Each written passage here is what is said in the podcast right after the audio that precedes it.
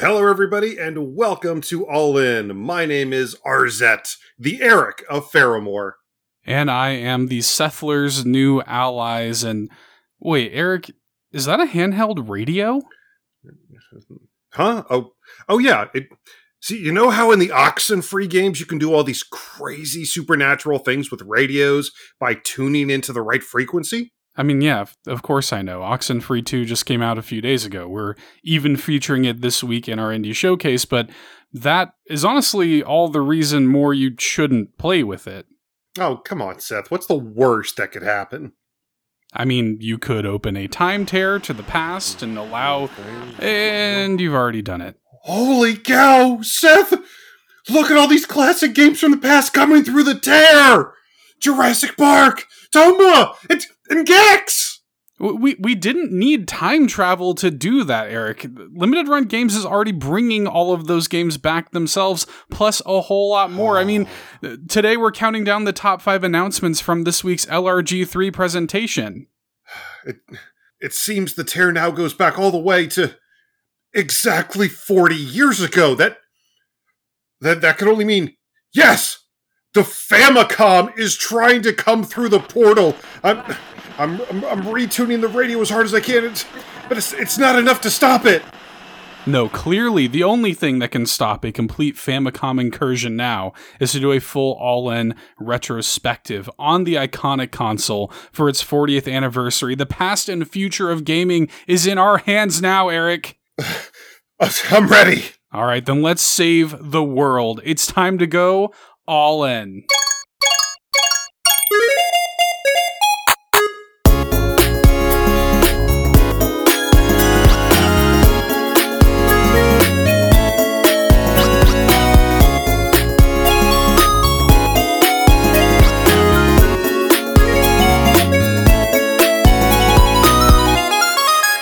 That's right, everybody. With the world saved, we are here now for another episode of All In, a Nintendo podcast, the weekly Nintendo variety show, reaching every week. No shells left unturned and no point is left unearned. And uh, maybe we've been playing just a little bit too much Oxenfree 2. Maybe that's been on our mind a little bit. Um, there's there's certainly a lot to unpack there, and we're going to be getting to that uh, a little bit later on in the show, of course.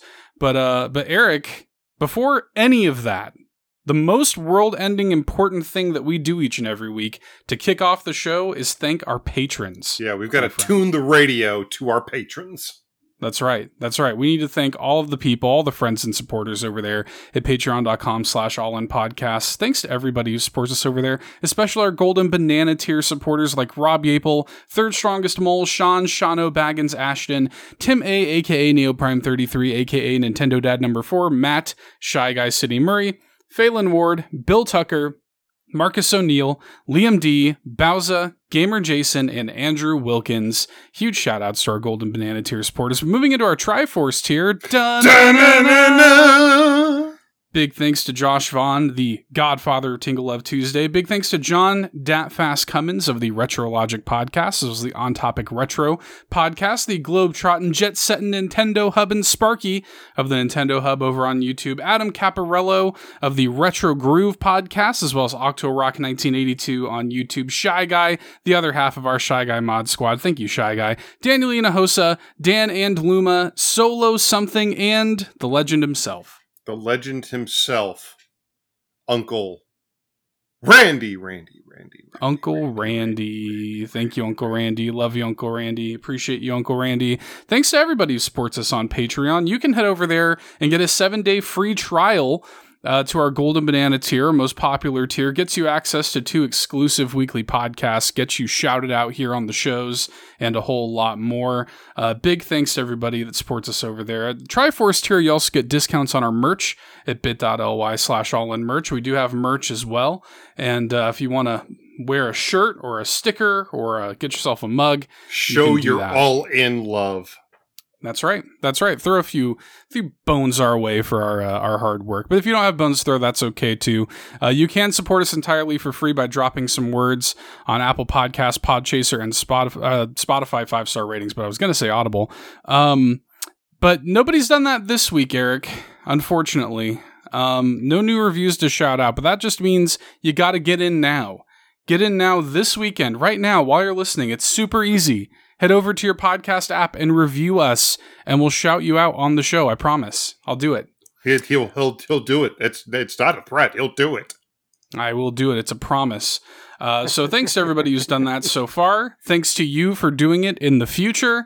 Um, a little bit of housekeeping here. Speaking of the Patreon, all of our patrons have access to the round two of our fantasy draft. Yes. Uh, with the Nintendo pals that we recorded this week. Uh, on Monday night, under the uh, you know the guise of moonlight, we met on the middle of a moonlit bridge with our samurai swords drawn, and we drafted uh, the second round of our fantasy league that began at the beginning of the year.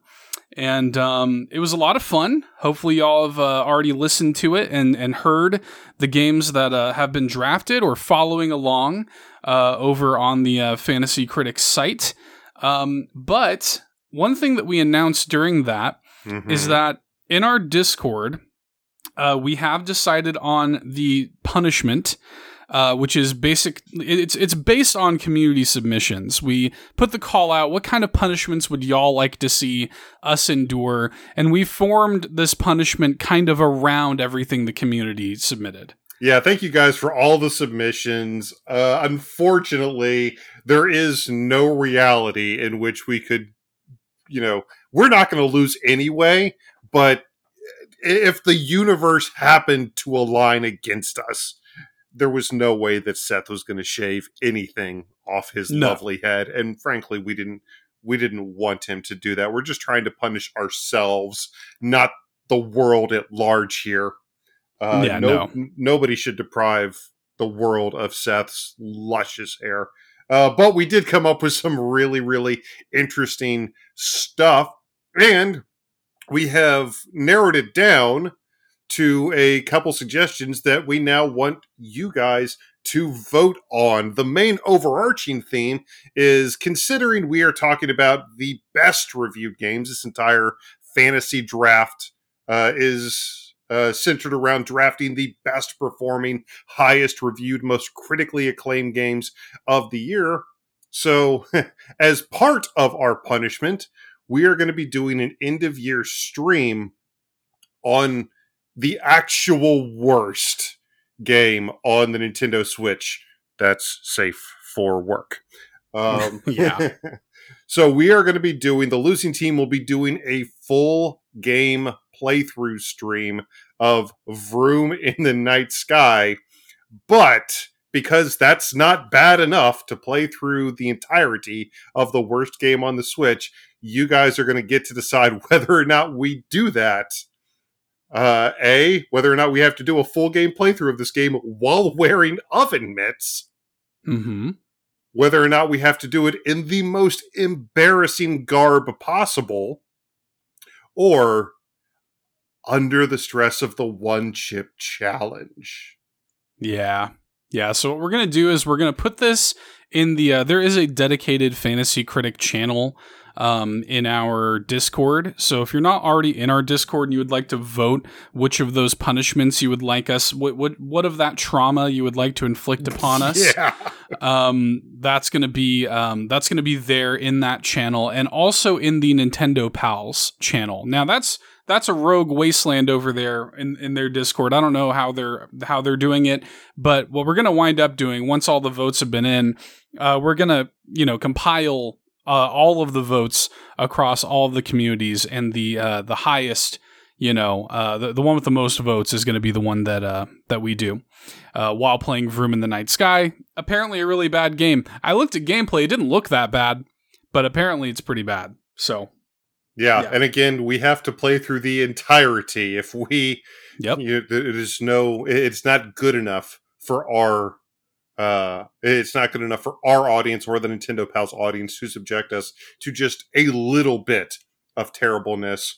We will be forced to stream the entirety of the game while suffering an additional punishment as voted on by you guys. We wanted to try to make these some very interesting stakes. I hope you guys continue to watch the updates of the Nintendo Pals versus the All In draft throughout the rest of the year. As a matter of fact, we have a few games releasing just next week that could potentially uh, tip the scales one way or another. It is something that Seth and I are very excited about to uh, to see how it pans out for obvious reasons. But we are so glad that you guys have come along this journey with us. Again, that second half of our draft is already up in the patrons that you can get access to for just a dollar. Just a dollar just a dollar a month or for free. If you do that free trial uh, seven day free trial you can literally go over there and, and hear that uh, right now as well as like over a hundred back cataloged episodes of uh, all inside quest and the two dollar hero cast. A ton of content going up over there. And also quick update one of the games that they did draft uh, this week was a game that just came out this week the uh, that atelier marie remake Yeah. or whatever um, they only got five points for it though so far, so not too bad. Yeah, I'm okay Not- with that. You know, I'm all right with that. I'm okay. We'll see. We'll see how things go when Pikmin Four comes out, though. I have a feeling that might score pretty high, so I'm a little scared of that. I have a feeling that might too. Yeah, that demo was really fun. We'll see. We'll see. But we got that coming. Uh, Disney Illusion Island, which you and I drafted, Yes, we did. uh, is also coming this month. So there's going to be a couple of interesting updates to uh, to keep an eye on in the very near future. Uh, but yeah, that's what's going on with Fantasy League. Uh, stay tuned for the Discord to vote on the uh, the punishment with Vroom in the Night Sky. And uh, yeah, man, with all that out of the way, sir, what's been going on in your world? well, it's been a very interesting week. Of course, we have an indie showcase coming up a little bit later on in the show, very soon in the show, on Oxenfree 2, which just Mhm. came out this past week on July 12th. So I don't want to talk about it too much here, obviously. Uh, but that certainly wasn't the only game that I've been playing over this past week. Of course, you know, I was very excited about the release of Pinball FX back on the 6th and i have indeed spent quite a bit of time uh, playing uh, playing some pinball fx over the past week.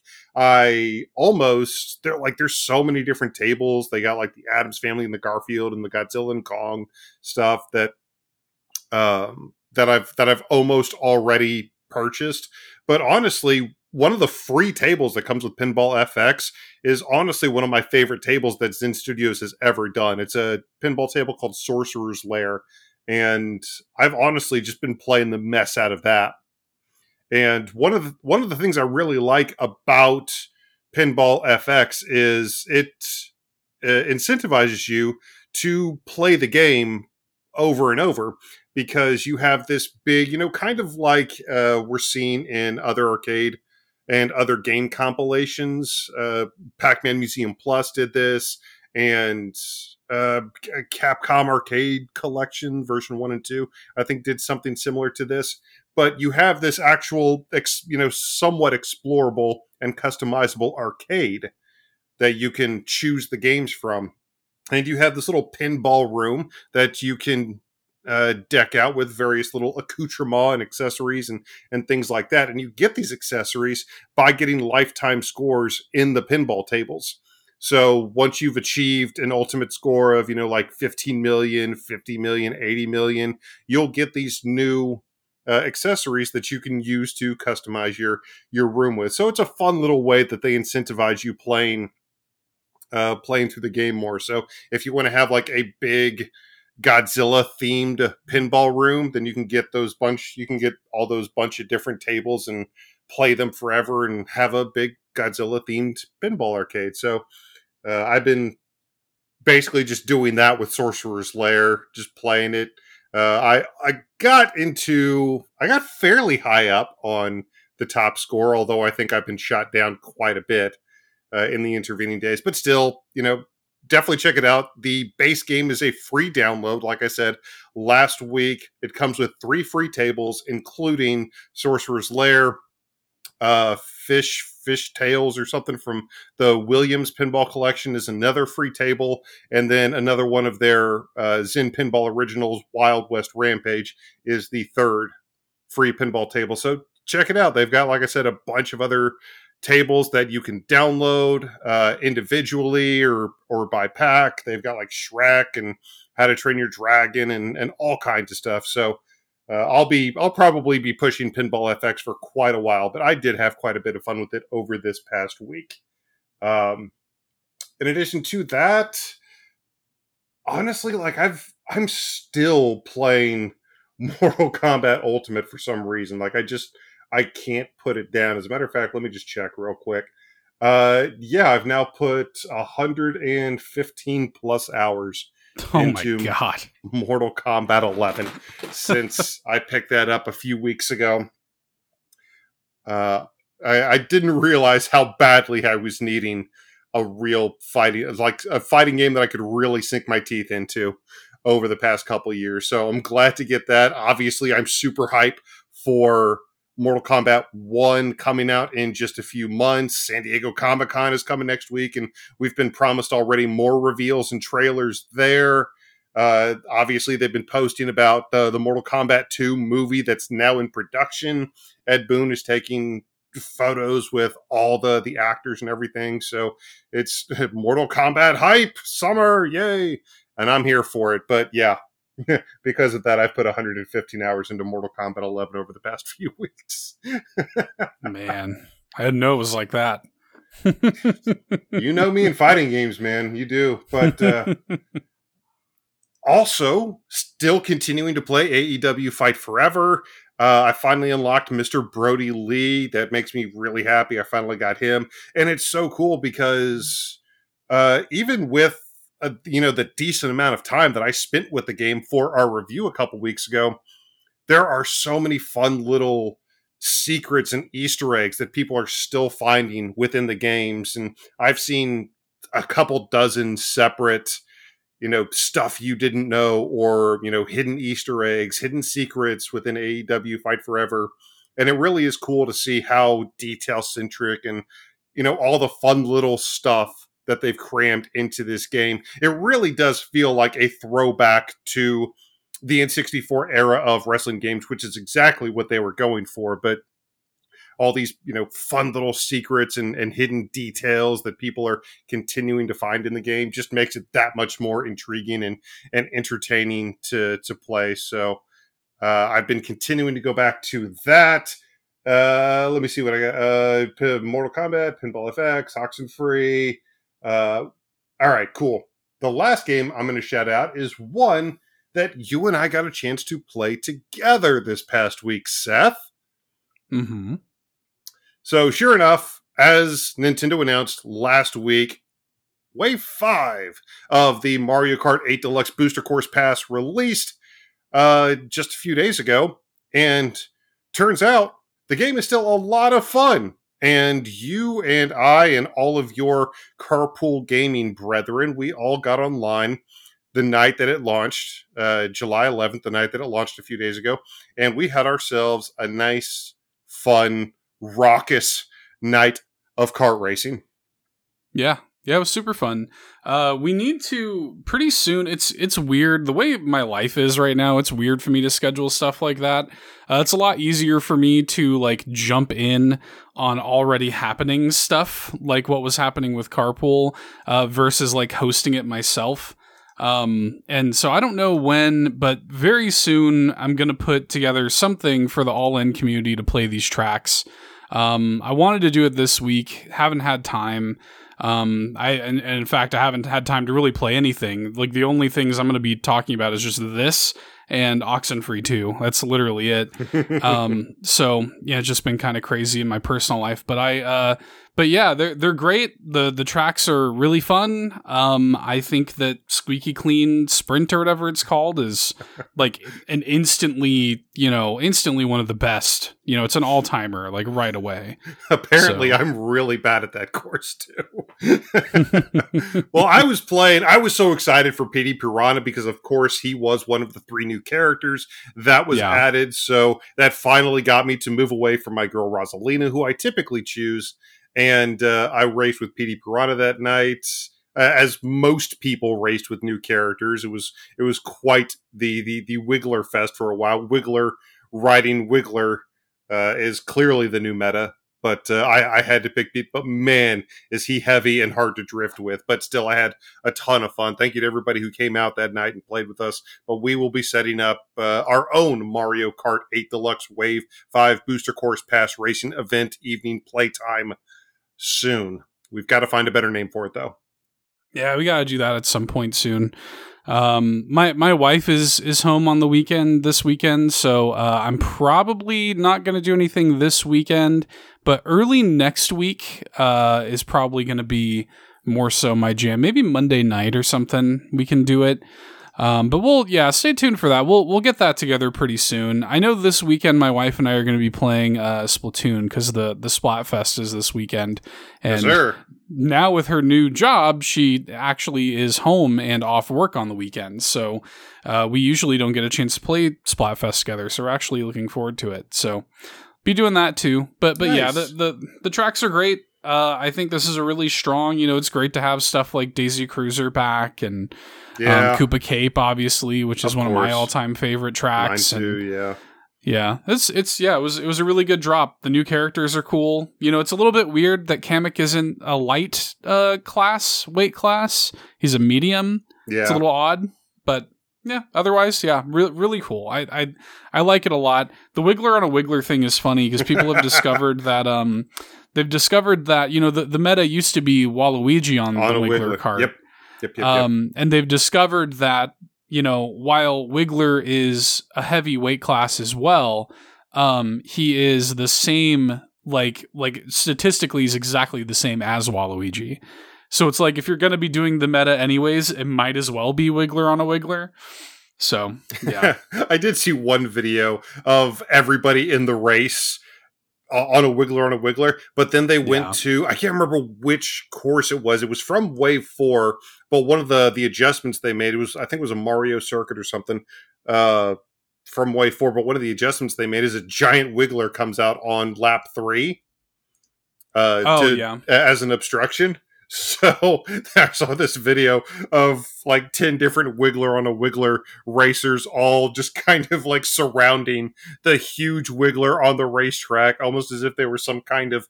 Well, I mean, Maple Treeway's got that big old Wiggler in it. Yeah, they do. Yeah, they've got those couple Wigglers at the top of the tree. Yeah. Yeah, I'll yeah. probably see videos from that too. But they were all surrounding this giant Wiggler as if it was some kind of Mario Kart 8 Deluxe cult or something. It was hilarious. Yeah, yeah, good. It's good stuff. I, I have seen. I agree. It kind of sucks that uh, Sunset Wilds doesn't actually set the sun anymore. That's kind of lame. Yeah. I don't really know why that is, but otherwise, I mean the the tour courses continue to to impress. I think. Yeah. Um, I, I like them. You know, I really like them all. I, I know like the the sort of um I don't know variety, the way the court the the the track like changes from lap to lap. That yeah. that's either you love it or hate it. I I'm on the love it camp. I Me really too. I have a you know it's the kind of thing where like your first run through that course is never yeah. going to go smoothly, no. right? But like once you get to know it, it's really cool. I think adds like a really nice dynamic to the the track layout. So it's really you know pick your poison, but uh but but I think these continue to be really strong. I, I thought it was a great wave. Yeah, yeah. I, admittedly, like I still love the tour courses, but uh, I, I will say, out of this batch of tour courses, there isn't one that really stands out for me necessarily.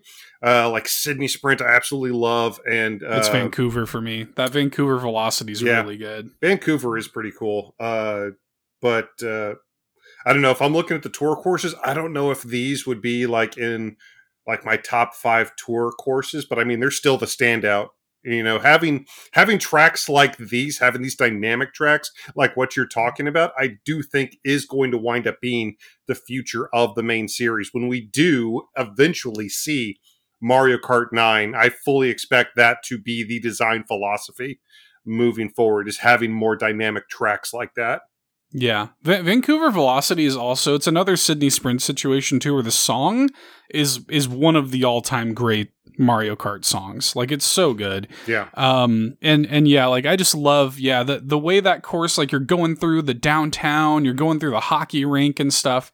It's really good. But uh but yeah, that's that's pretty much all that's been uh, going on with me just like yeah, that that night of Mario Kart uh playing a whole lot of Oxenfree 2. That's that's pretty much it. Uh, and speaking of Oxenfree 2, Eric, and in fact, speaking of Fantasy League, yeah, uh, we should talk about this maybe a little bit. We should. I think we owe a little bit of an apology to Night School Games. Uh, as we, you know, kind of teased on social media earlier, if you're not following us on social media, you absolutely should at All In Podcast on Twitter and Facebook. But, you know, Oxenfree 2 was, it was in the running for our fantasy draft basically the entire time. It was one of the games that we were talking about. There were clear things that we had to discuss, like, of course, Super Mario Brothers Wonder uh, and Super Mario RPG.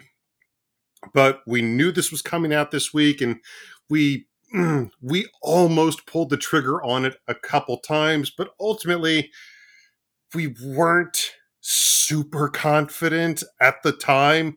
We didn't know because we'd seen some trailers and th- there was a couple things that we felt there was a couple red flags but ultimately that turned out to not be the case. It came out and it's it's really good. It's been reviewing really well since it released. So we apologize night school games for not having more faith in you more confidence in oxenfree 2 the lost signals.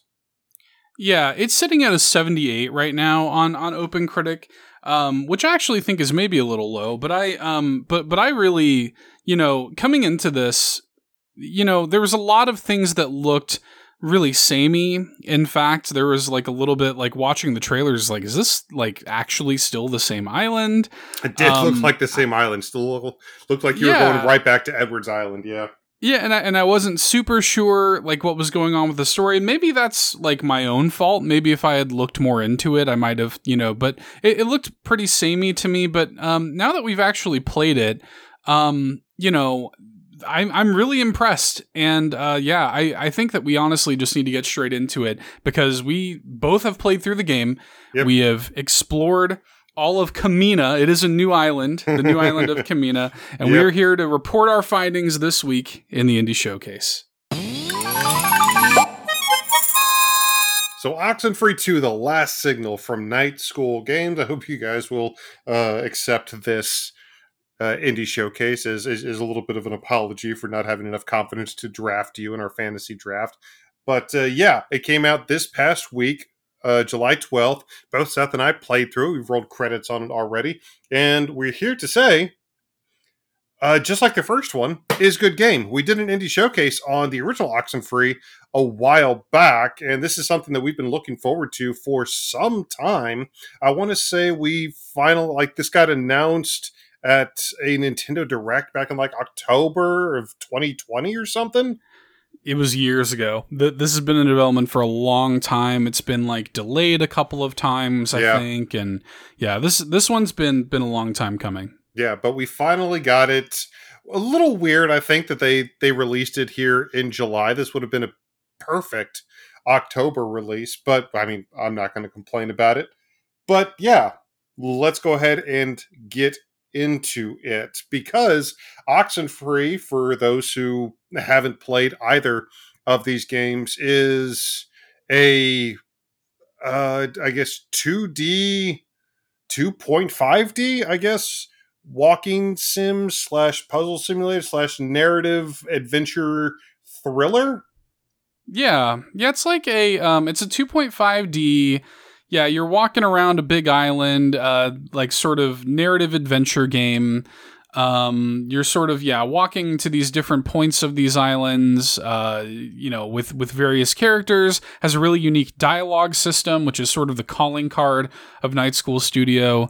Uh, all of their games have have you know this was introduced with Oxenfree, which was their debut title, and they carried it over into After Party and now Oxenfree Two.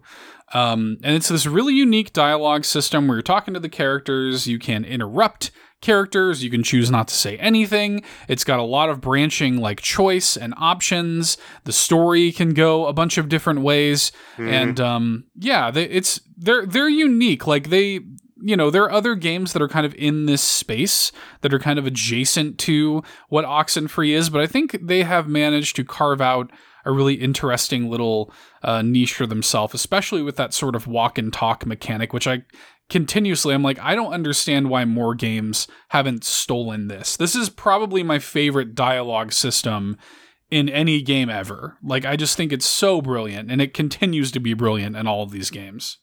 Well, the big kind of calling card, and one of the reasons it's so striking is because all the dialogue in the game is voice acted, and mm-hmm. it's like very very well performed. This isn't some this isn't a case of where they just got somebody from the accounting department to come up and read a few lines like no this is all incredibly well performed nuanced and layered acting performances uh, from these characters that add a lot of weight to not only what's going on but each of the different branching dialogue paths and it's incredibly dynamic because you know as like the conversation just continues to flow and you'll get up to three different options for you know how you can continue the conversation how you can respond to something that another character is saying and uh, like my my favorite thing about it is you know, you talk about really good dialogue options. I think for a lot of people, stuff like Mass Effect or uh, you know Bethesda games like Skyrim and Fallout, they come to mind because of a lot of their branching paths and a lot of their dialogue options. But it's stilted because you have to go to a menu every time, and it stops the gameplay. And I understand, you know, especially for the time, that was the best way to do it but the way the conversations and the way the narrative unfolds and the way the character dynamics are built because of the way they're done here is so much more interesting especially not only because of the options that it gives you but there's always a secret extra option. And that is of course to not say anything which is in itself a response. And and it's just it's so incredibly unique so incredibly interesting. And that alone i think makes multiple playthroughs a really enticing option. Oh yeah, th- these games definitely encourage multiple playthroughs and you know, these games will change fairly dramatically even beyond like um, you know, rote things that you see in a lot of games of this type, which is stuff like, oh, there'll be a few different endings and stuff like this. Like little tiny moments um, that happen between the characters can be dramatically different depending on how you interact with them and the the dialogue choices you make. Or yeah, like you said, choosing not to make them at all. Like there, the game is prepared for all of that. The game is prepared for as much or as little as you want to engage with it, and I think that that is really interesting, and it makes sense that like it takes them a long time to make these games. You know, the first Oxenfree came out in 2016 know, there's been about a three to four year gap between each of their major releases. And it's because of stuff like this. This is all considered weaving voice acted writing that is also really strong. It's also, for my money, some of the best dialogue writing in modern games. It feels natural. It feels like real people talking and uh, and the the writing staff at, at Night School I think is is pretty peerless. It's like in the indie space, like we see a lot of people who who manage to tap into this kind of vibe, but like the the quality of the of the writing here I think is like so strong. Yeah, I, I think a lot of indie studios you'll see fall back on more tongue in cheek, more meme tastic kind of dialogue, and that's great to to get a nice giggle and to be entertaining. But you know, uh, Oxenfree's not that type of game. That it's not here to be a meme. It's here to tell a story, which can be at times deeply affecting, disturbing, uh, and even kind of depressing. Uh, so that kind, you know, that kind of writing really wouldn't fit here, and it's because of the naturalistic writing and the natural performances that the voice actors give that the narrative is able to come off as well as it does. But I mean, what like what's this narrative that we're talking about? Who are these characters that we're conversing with? Who are we playing to begin with? So you wind up playing as this woman, really old, depending on who you ask in the game, uh, woman named Riley, who is at this new island very close to Edwards Island from the first game and she is working as an env- environmental researcher setting up transmitters to trying to figure out what's going on with these weird signals that are coming from the area. And the game is initially kind of vague on why she's there but very quickly you run into this guy named Jacob who is also there, uh, you know, working to set up these transmitters. And it all just kind of goes from there. If you've played the first game, you kind of know a lot of the the weirdness that you can expect. But suffice it to say, if you haven't played the games, weirdness should be expected and uh, mostly accompanied by Jacob, Riley, and her companion go throughout the night and try to figure out exactly what in the blue world is going on. Hmm. Yeah the the game is the the setup of this one is pretty interesting because the the first game is very much like a coming of age story with teenagers, sort of a Goonies, Stranger Things kind of vibe. And with Oxenfree 2, you're playing as adults, but it's still a coming of age story. It's still a coming of age story of adults. This game is this game poses the question of like like hey, guess what? You actually continue aging. You continue having to learn things even in your adulthood. We're all just figuring it out. We might be adults, but we are still coming of age, you know, and that's kind of what this game says. This game taps into things like parental and familial relationships in a big bad way and the stuff that is sort of like because you have um, the focus being much more kind of intimate on just these two characters for the most part. There are other characters that get thrown into the mix, of course, but the vast majority of the time is spent with with Riley and Jacob, and it really I think allows these characters to breathe. And like when I first started playing this game, I didn't like either one of them. Like That's I, fair. Like the first reaction I had to them was, well, Jacob is kind of annoying, and Riley is kind of like always sarcastic and brushing things off. And I didn't really like either one of them. But as time went on, and they really started to open up to each other and became more naturalistic in their dynamic with each other, I started to like them a lot more. And you start to realize and learn why they are the way they are, and like the lessons that they still have to learn as people. And um, that to that like really worked on me in a way that you know and, and i love oxenfree 1 but like oxenfree 1 is sort of just you know like i would say maybe it's a little bit creepier. It's like a kids in peril sort of story. And Yeah. i don't know if i ever got the sense of peril in oxenfree 2 that i got in the first game. And maybe that's because you're playing as adults but like at the same time like i really felt like i got to know the characters very well to the point where the the the 180 that I did with Riley in particular, she's like she went from me not liking her at all to being genuinely one of my favorite characters in indie games. Like I really fell in love with her by the end of this.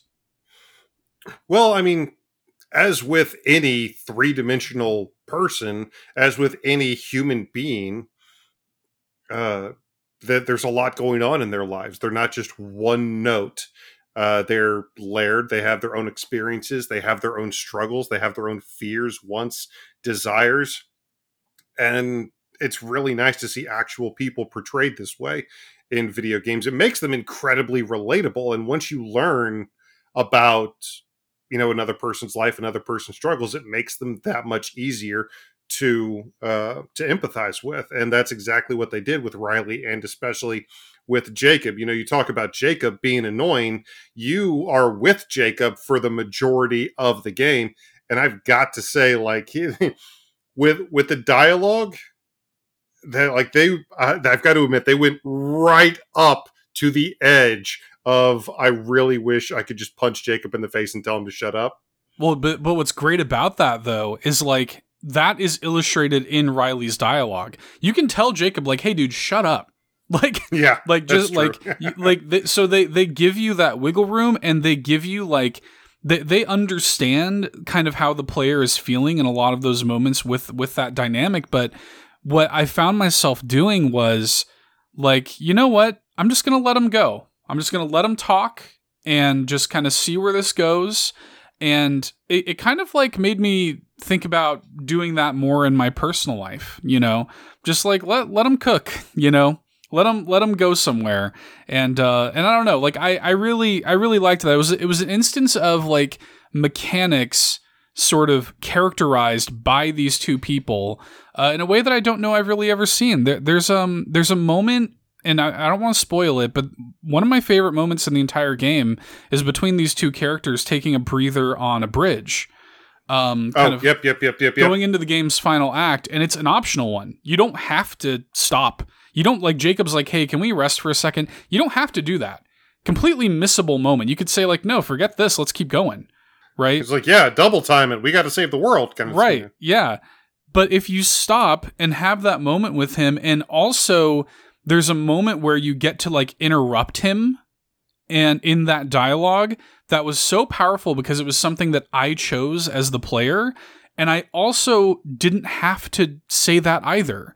You know, like that that's why this dialogue system is so brilliant, I think, is because it gives the player like so much agency to really truly role play like as these characters. And I think that that it works so much more strongly than in something like Fallout or whatever, where I'm just seeing one of like four options. If I pass my charisma, I can get them to sell me something for cheaper. You know, this is way more interesting to me. and I, I did try, like in my mind, to not compare the the the two games too too much, which is, I mean, it's kind of impossible to do. Uh, especially because the two games are connected a lot more deeply than you even might initially think. Mm-hmm. Uh, I don't want to say too much more than that, but yes, not only is this a sequel, a direct sequel, but uh, I, uh, especially for people who have played the first game, you'll you'll know what I mean, especially further on, you know, as you go.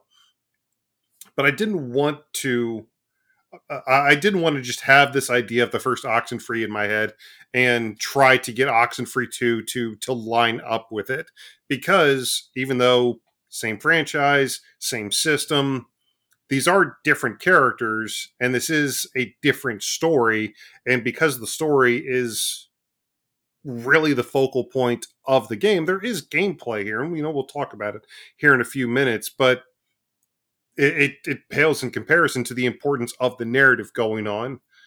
Um, and if if I would say something, I would say I think the character dynamics between the group in the first one, I thought maybe more interesting. But by the end of Oxenfree 2, I think the story being told hit me harder. Mm-hmm. Um, just because of I don't know, maybe it's just because just like the developers have matured since making the first Oxenfree where you play as kids, these people have grown up, you know, they're having kids of their own. It actually kind of reminded me of uh ironically enough, God of War 2018. Mm. Where the the the narrative of the game and the focus of uh the story shifted wildly after the game's director had his own child. So, you know, it, it you, you really get a sense that the developers are maturing and they've, you know, they've kind of had their own coming of ages story and now they're in a new part of their life and what kind of narrative what kind of story would resonate more with that it's like we're growing up with the developers like we're growing up with the franchise but even though i'm not a parent, even though I don't have any prospects of having any kids, I was still able to. I felt like I was still able to uh, empathize, empathize fairly strongly with what was going on because I'm listen. I'm not going to try to compare the relationship that an uncle has with his niece to the relationship that parents have with their children, but as a proxy, I can begin to understand the feelings at play if that makes sense and why the motivations why characters do what they do why characters feel the way that they feel and all of that came across beautifully i think yeah i, I don't think you have to be uh, a parent to like pick up on the themes or understand like the notion of not wanting to be the same person your father was or your mother was or whatever you know or not wanting to pass on any sort of generational curses or whatever and like you know there there is like a sense of that you know, throughout the entire game. And another thing this game does really well, and this is just another strength of the incredible writing, um, this game has got like metaphors and things and moments that are told through dialogue that are going to stick with me. The penny is going to stick with me. The penny, yeah. You know, like that that stuff is going to stick with me for a long time. Um this notion of migration, like there's a point that a character makes about migration and how how must the other birds feel when they see other birds that are going against the migration pattern, you know, and like I think I'm going to think about that stuff for a while. I thought that was really like elegant and um and beautifully told, you know, and and and again, like the notion that we get themes like this in a game that also gives us so much choice is is really special. Um, you mentioned that the game connects to the first one, and it does in a significant Yeah. way. yes, um, it does. And again, no spoilers, but something I was thinking about when playing this was should people play the first one before playing this one? and interestingly, and and and I think this is a huge testament to the game as well. I think it works either way. Like this was a conversation that you and I had separately. Like, how Mhm. would we even?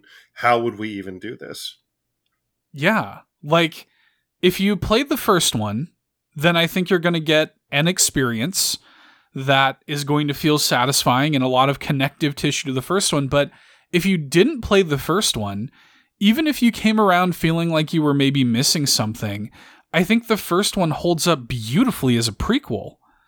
And like, it's it's really kind of impre- like there are not that many games that I can say that about you, the God of War comparison, right? If you come into God of War 2018 or whatever and play that and feel like you want to go back and play the other games, they couldn't be more different, you know, and the Yeah. character of Kratos couldn't be more different. And that's sort of the point. But I, I don't really recommend fans of God of War 2018 going back to the original PS2 games. Uh, however, with Oxenfree 2, like if you are somebody who is coming into this game, like yeah, you could totally take these things separately and go back to the first one and kind of pick up the pieces.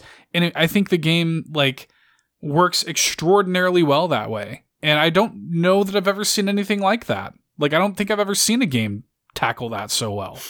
Yeah. The only caveat that I would say to that is, and I agree, I, I completely agree with you, but the only caveat to that is the first game kind of hinges on, you know, the who Mm-hmm. of, you know, the the who of, of, of who's causing all this weirdness.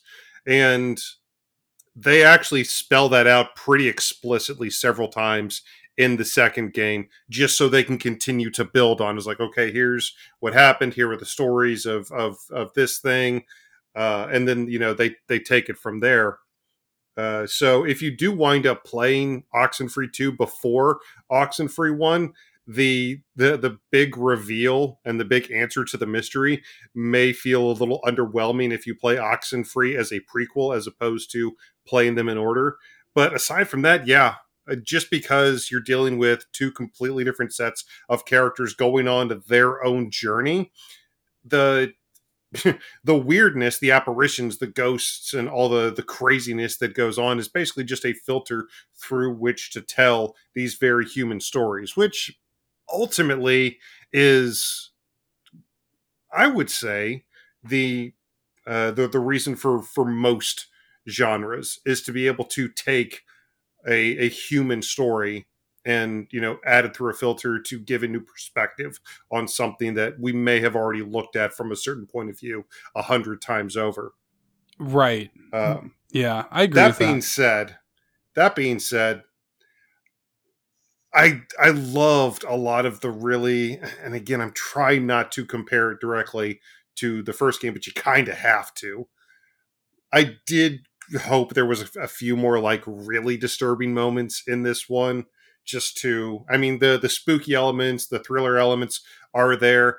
And we've already touched on this. I do wonder if it's just because i've played the first game i kind of knew what to expect because you run around with two characters. There's just something about running around with an extra character and having that extra person there that adds a, a slightly more comforting sense i guess like you're not in as much danger that plus the fact that they're adults that plus the fact that the mystery behind what's going on has been alleviated quite a bit but I don't know if it was any of those, but ultimately with this game, like you were talking about earlier, Seth, I didn't really feel like I was in peril. I mean, quite a few of the dialogue options from Riley when stuff is happening actually seem more annoyed than anything.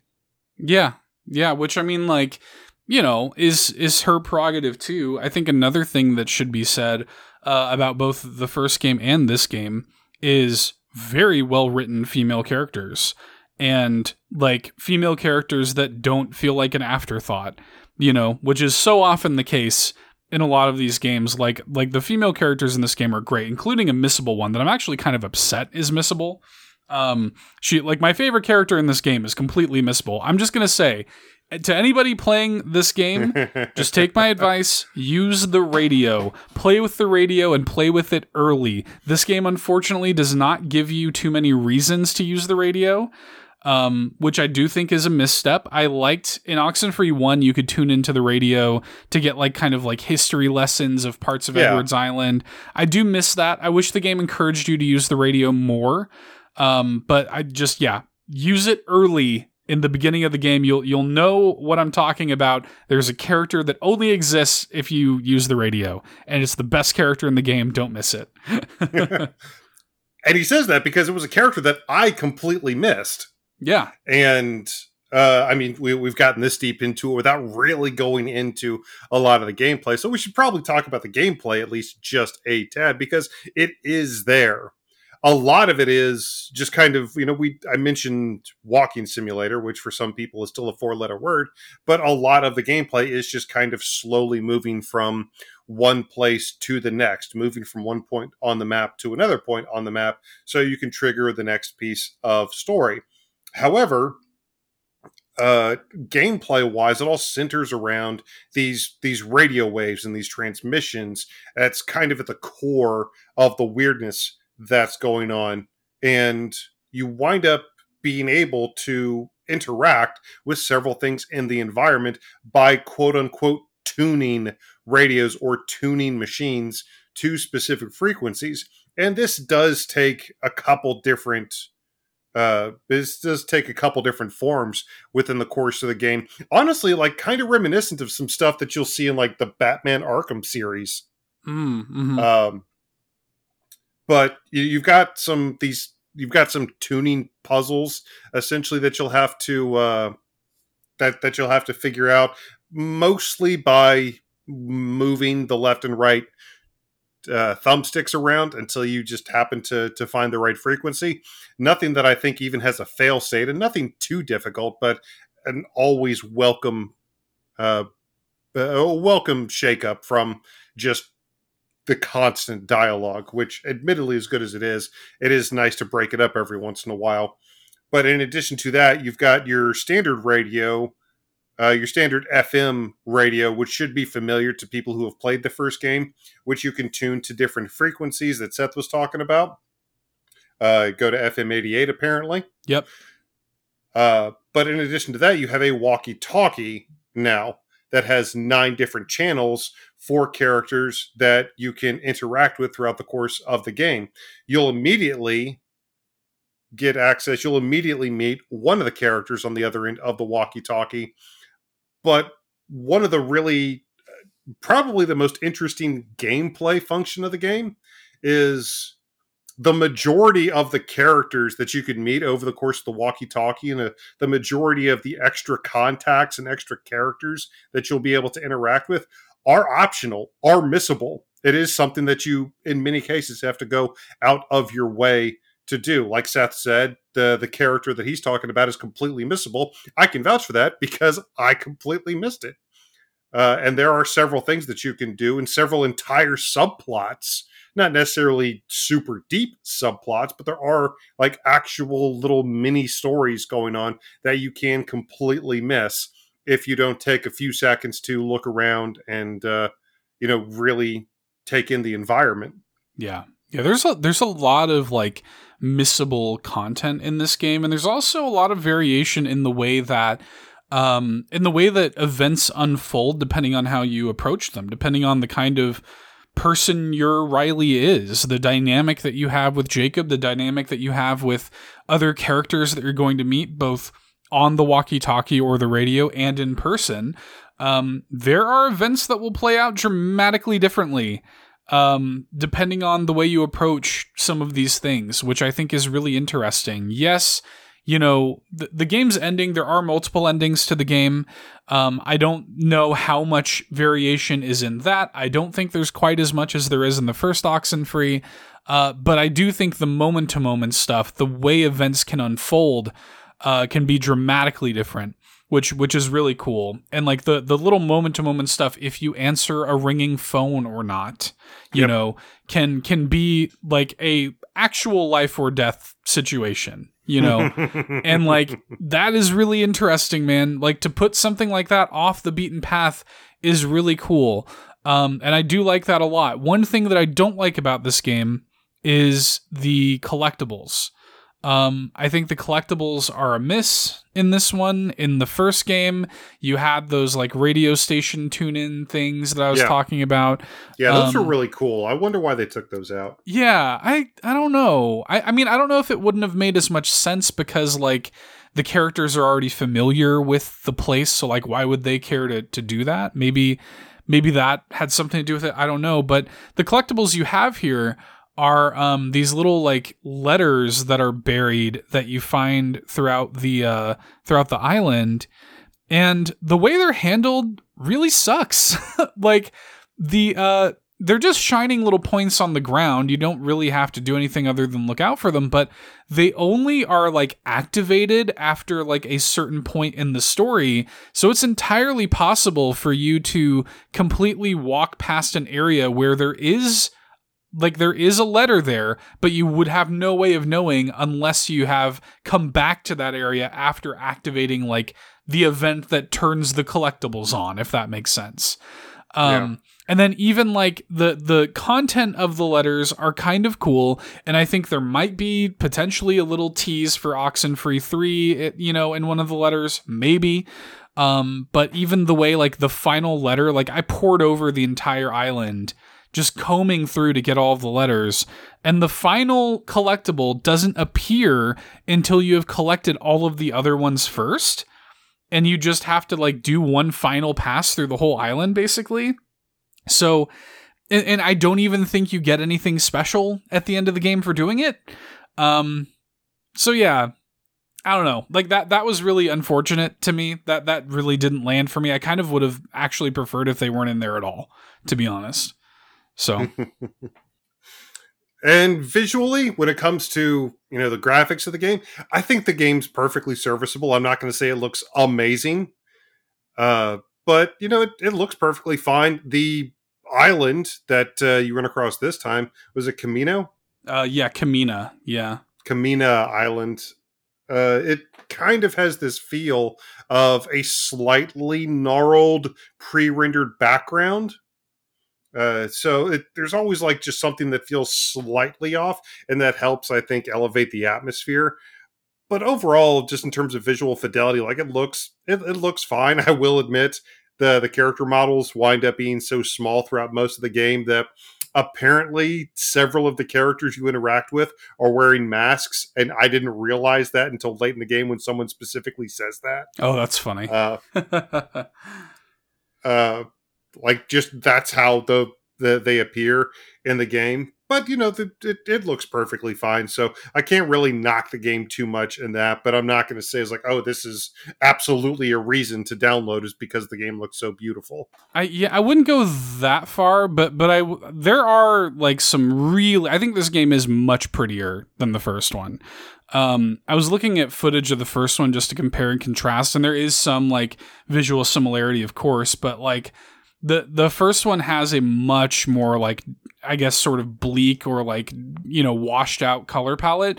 Um, there are a few like sections because you know these this takes place in islands off the coast of Oregon, you know, and like the the island does feel a lot like Edwards Island uh, from the first game because they are literally part of the same group of islands. You can take a you know a ferry from one to the other, and people often do. Kids that lived on Camena would work over in Edwards Island, you know. Um, so I I think that that makes perfect sense. but there are a couple. I, I took many screenshots playing this game. So there are a couple really pretty points uh, in this game. Another thing that I think is an improvement over the first one is the navigation of the island. Um, the map in the first game is kind of rough. Um, it is. It looks like a real map in that like it doesn't have like the actual pathways carved onto it, and this game does, which is a godsend. um, like to actually be able to pull up the map and see exactly like how you're supposed to navigate the areas, I think is like a huge, you know, a huge godsend. And uh, you know, uh, just like in the first game, Riley will leave little notes. You know, you're never really like questioning too much where you're supposed to go or what you're supposed to do. Uh, I will say, when it comes to the performance of the game, both Seth and I do have something to say about that. Um, the game will probably take you around four to five hours to complete. For me, that was interrupted by a single crash. I had a For lot of Seth- crashes. Yeah. for Seth, apparently more so. Yeah, I had a lot of crashes. There, there's a there's a pretty climactic moment um, that happens going into the game's final act, uh, where there's like a lot of stuff happening. I actually had to replay that moment three separate times because because the game kept crashing. There's also no manual save, which is really annoying. So yeah. you um you have to like essentially every time you enter a new area is when a save happens um, or sometimes there will be a checkpoint if you're in an area for a long time or whatever but i had to replay that one part like three different times. I was getting really mad actually. Um, and then there were a couple of crashes that happened for like seemingly no reason. So yeah i don't know. Like i i don't really know why that is. Hopefully there's a patch coming. Your mileage may vary. Like it, you know eric had one crash. I had Yeah, like I only had one. I think I had six by the end of my playthrough. Ooh. Okay. Um, so you know, th- there's there's quite a lot, and then there's um there's a gameplay mechanic that comes in that I don't think we should spoil. Um, that alters the state of the world. oh, And yeah, yeah, yeah. Yeah. the the game would kind of like uh, some of my crashes I think had to were, were involving that too. So I think this game is actually running like a lot more things under the hood than you might think it is, and I think the game kind of maybe struggles to keep up a little bit. So that that was unfortunate, but your your mileage might vary on that. I will say, just in regards to that mechanic that you're talking about, there is one specific puzzle uh, that happens to deal with uh, uh, what year Yeah, uh, something happened. Like the different things that you can do with that puzzle are incredibly intriguing, and I would absolutely love to see, frankly, an entire game just based around being able to do stuff like that.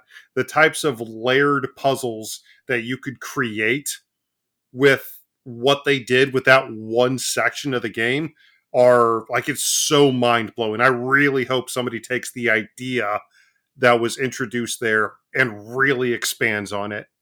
Which is neat which is neat and i think stronger than like i don't think there's a moment in the first game that is that good in terms of like the puzzle solving and stuff and you know the first game i think doesn't ask as much of the player as as this one does in many ways I do wish there was just more of it. That's honestly Yeah. at the end of the day.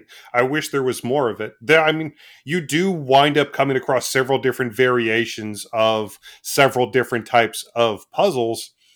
Uh but even over the course of 5 hours, I still would have been perfect I honestly would have been perfectly fine if there was double the number of like radio interaction and tuning and puzzle solving within the game. I would have been perfectly fine. you can honestly probably count the amount of like actual puzzles you're solving on your two hands if maybe one hand like it's it's pretty you know there there aren't that many like big moments but the big moments are big um which which I like and there are a couple of like uh I don't want to call them set pieces but there there are a couple little like action Kinda. moments that that I think are done really well here too and I, I just think overall like I the the feeling that and you and I both shared this sentiment after we'd beaten the game like I do think that this is, you know, I, I there are some things that I prefer about the first one, but I do think that overall, um, I liked this one better, which is not what I came into this one thinking that I. That's not the experience I thought I would have, um, and I do think that the story and the characterization and the writing is is stronger in Oxenfree 2 and like Yeah. I think that Oxen like when you when it comes to this franchise that is so much of the strength and all I wanted at the end of this one was a third one. You Yeah. know? Yeah, absolutely. Um, it just it feels like there needs to be. I mean, even outside of creating a trilogy, which in and of itself feels like a nice cohesive package, there does feel like a couple things that could very well be tied up with a third game, which, you know, based on release timings, we're probably not going to see until 2028, 2029 anyway. Uh, but yeah, I would love to see a third one. We do have a couple, you know, slight issues with the game, specifically when it comes to the the crashing. But the main focus of the majority of the game, Oxenfree 2 absolutely nails, unlike you know, at a level unlike most other game studios on the planet. So the big focal point of the game just absolutely knocks it out of the park. We have little nitpicks here and there, and a couple uh, things that I really hope they uh, address for uh, the the threequel and a couple patches. I hope they come out for performance issues. But the thing that we would always recommend people get into the game for is one that is handled near flawlessly, and that's the the characters and the narrative and the dialogue system. Yeah, for sure. For sure. And also quick PSA before we wrap up. Uh the first Oxenfree is on sale uh for just a dollar ninety nine until Oh, July dude. twentieth. So I mean Dude, that's yeah. a no brainer. You should all for that price you should all you probably have enough gold coins laying around to get that. So I recommend it. I, I I really love this series. Bring on Oxen three. yeah, Oxen three. Oh, no, like me being the physical collector I am, I just I, I imagine having like the Oxenfree trilogy collection physical. That would make me very happy. But yes, uh, similarly to you, at the end of this, I just wanted another one, and I might wind up playing through. I really might wind up playing through again just to see how different things can do it, just so I can meet that character that I completely missed that you're ranting and raving about. You got to meet Maria. She's so I've- good. I've- apparently, I've got to meet Maria. Uh, a lot of great characters, a lot of great dialogue, a lot of great story. Make sure to check it out. Uh, just final consideration: there are some disturbing themes going on in the game. If we haven't made that incredibly apparent by now, uh, they do have kind of a uh, a disclaimer at the beginning of the game. But yeah, there are some pretty heavy things and pretty heavy themes at play throughout the course of the experience. So just do be aware of that. Yeah. Yeah, and if you play it, let us know. Uh, this is the perfect game for the spoiler zone in our Discord. Oh yeah. Uh, so yeah, I would I would love to chat with y'all about Oxenfree too. Yeah, join the Discord, reach out to us on Facebook and Twitter. Let us know what you guys thought of Oxenfree 2, The Lost Signals, if you picked it up or if you are going to pick it up or if you're going to pick up the first game for that ridiculously low price of $1.99. Well done, Night School Studios. Again, we apologize for not drafting it. Should have drafted it. But Eric, you mentioned before, uh, physical collecting is definitely a thing, not only for us, but also for our community. And there was Mhm. a pretty, uh, a low key, this is maybe another situation where we underestimated uh, how good this was going to end up being, way better than we expected. LRG3 uh, threw on one heck of a presentation. We, of course, broke it all down in the News Roundup Live uh, that we do on Friday nights on YouTube and uh, post on the podcast feed as well uh, if you want the full breakdown. But we definitely wanted to take time in the main show to highlight some of our favorite announcements from LRG3 this week in the top five. All right, Eric, our top five favorite announcements from LRG3 2023. What are the rules? Well, for this, it's pretty straightforward. We are talking about all of the announcements and notifications that we got during Limited Run Games Eponymous uh, showcase from this past week. Now, we are going to say uh, we did know about a couple of these. A couple of these were known quantities prior to the show, uh, but as long as they were held as announcements at the show, we are still going to count them. This is not necessarily games that we heard or announcements we heard about first at LRG. So uh, there's you know a couple specifically that uh, that that might all you know kind of immediately obviously apply to, but you'll see what we're talking about. Oh yeah, for sure. And uh, we're just gonna get straight into my list. Kicking off my list with my number five.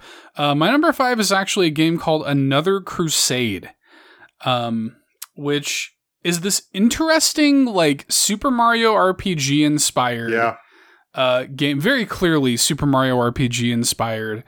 Well, they Um, specifically cited Mario RPG like immediately within the trailer as so I wonder if they had any inkling that Mario RPG was actually going to be re-released later on this year. I mean, pro- probably not, but I got to be Yeah. honest with you. Like the the visual style of another Crusade to me captures the tone of Mario RPG way better than even the remake does.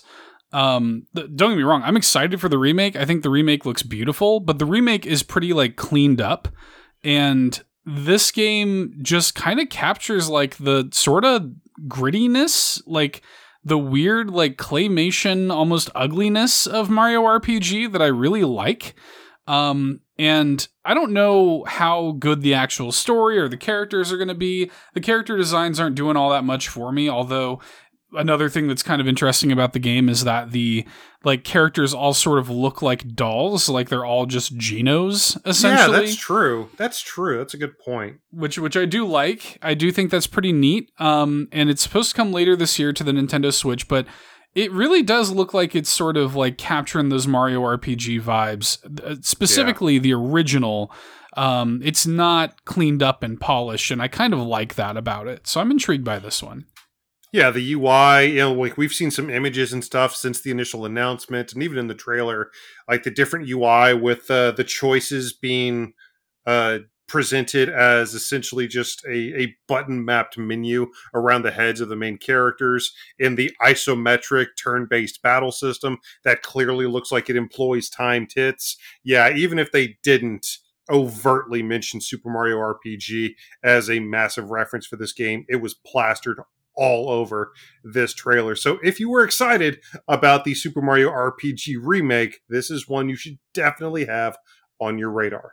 Yeah, yeah, for sure. Going into my number four, it's actually just the announcement of a Nintendo Switch port of a game that I genuinely would not have expected would ever come to the Nintendo Switch. This game that uh, it's an Xbox 360 game that I've never met another soul Mhm. that has played it.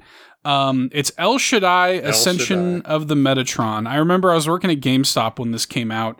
And um, when it came out, I think it either launched at twenty dollars or very quickly uh, was discounted to twenty dollars. It was cheap, and I remember being like, "Dude, what is this?" Like, Yeah. clearly, it had some sort of like religious connotation, and so I bought it just out of sheer sheer curiosity. And what the game is is like this strange hack and slash beat 'em up with some of the most interesting visual like art direction that I think I've ever seen in a game.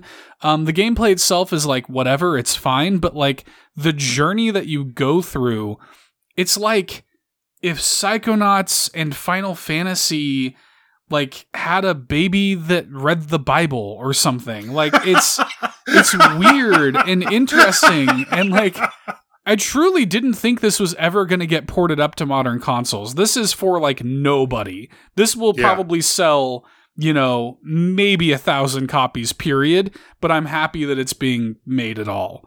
well, see, this gives me the chance to finally play it because I've I've never played it. I'm not a person you have met who has played the game, but this was like I always noticed El Shaddai, and I'm not just saying it because it was it was uh, announced at, at LRG, and I want to sound like the cool hipsters. Like I was always a fan of El Shaddai. It was always a game that I was so close to pulling the trigger on for like Yeah. the entirety of the Xbox 360 lifespan. I was always so close to just pulling the trigger because the few people like yourself, the few people who I'd heard play the game had nothing but glowing things to say about it. And I was also really surprised to see this uh, announced because, you know, you know, word of mouth is one thing, and being a cult classic is one thing, but things need to at least have the opportunity to be profitable. So I do wonder what their marketing strategy for this is going to be. I wonder if they think that just because they're LRG, it's going to sell, which frankly might actually be the case. But uh, but yeah, this was a game that deserves a second chance, and I'm glad that it's getting it. Yeah, quick quick anecdote related to my time at GameStop and this game. Uh, when it came out, uh, the store manager at the time, uh, his name's Fred. Shoutouts to Fred. You know Fred. I know um, Fred. Yes, I do. I actually we, worked for Fred for a short time. Yeah, we uh, he was the one that hired me at GameStop, and uh, we did like every now and then when you're an employee at GameStop. This is before I even entered into management. I think when this game came out uh, we did like a mock like customer interaction sort of thing as part of like your training and mm-hmm. he like grabbed a random game off the wall like thinking like oh like let's really test this what is he gonna know about this game and he grabs it and i just told him all about el shaddai and like he just had this slack jawed look on his face like you actually knew about this game i was like yeah i bought it you know so was just, that was really funny. I, I every time I think of this game, I think of that moment. Uh, so yeah, shoutouts to El Shaddai. We don't know when it's coming. Apparently, it's coming to the Switch at some point this year, and uh, yeah, I'll be buying that for sure.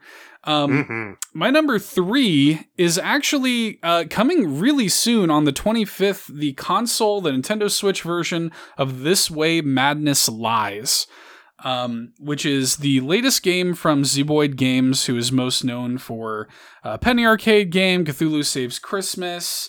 Um, yep, which we did an indie showcase on. Uh, yeah. Was it last Christmas? Is either last Christmas or the Christmas the before. Christmas before. Yeah. Maybe. Yeah, I don't know. Cosmic yep. Star Heroine, you know. Cosmic Yep, absolutely. Um, really good sort of like retro style turn-based RPG developer and I've had my eye on this for a long time. This came out late last year on PC, and I've just been patiently waiting for it to come to Switch because I'm just like, I'm excited to finally get a chance to play it on Switch.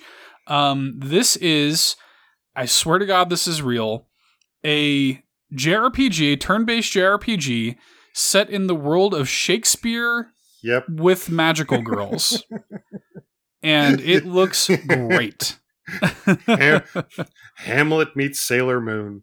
I like I am so excited to finally get a chance to play this and it's very soon. It comes out on the 25th of uh, of this month. I I cannot wait um to you know just if if you are somebody who's familiar with Shakespeare, just listen to this. The main character is the leader of the Stratford upon Avon High Drama Society, which is the school that these girls attend. That is very good um, yeah, I'm I'm really looking forward to playing this. So just just the announcement of that coming to the Nintendo Switch as soon as it is was very exciting for me. So I had to give that my number 3 mm-hmm. um, my my number two and my number one are actually kind of like these. You know, something that that we have said and celebrated on the show before is when an independent developer can take a game or a concept that has sort of been lost to time and bring it into the modern age with you know a new you know like a, a brand new ip my number two is an example of this double shake um which was a brand new announcement here at lrg3 double shake is very clearly a spiritual successor to mischief makers and klonoa yeah and it looks incredible. Uh, yeah. Don't think it's coming this year. It seems like it's still early on, but like it looks so good and it looks like it's exactly like its inspirations are worn so clearly on their sleeve and I just love everything they're doing from the visual aesthetic to the gameplay implements. Um yeah, bring it on. Like we we saw plenty of announcements of like physical versions or ports of of games like of this type, but to get a brand new you know, independent IP that is sort of picking up the torch that Mischief Makers shook um, you know, here here we are with Double Shake Man, and I could not be more excited. I just love the fact that we finally reached the point where everybody, where all the indie devel- uh, developers are just like, man, you know, nobody really gives enough love to those N64 platformers, and they were all really good, huh? I was like, yeah, most of them were.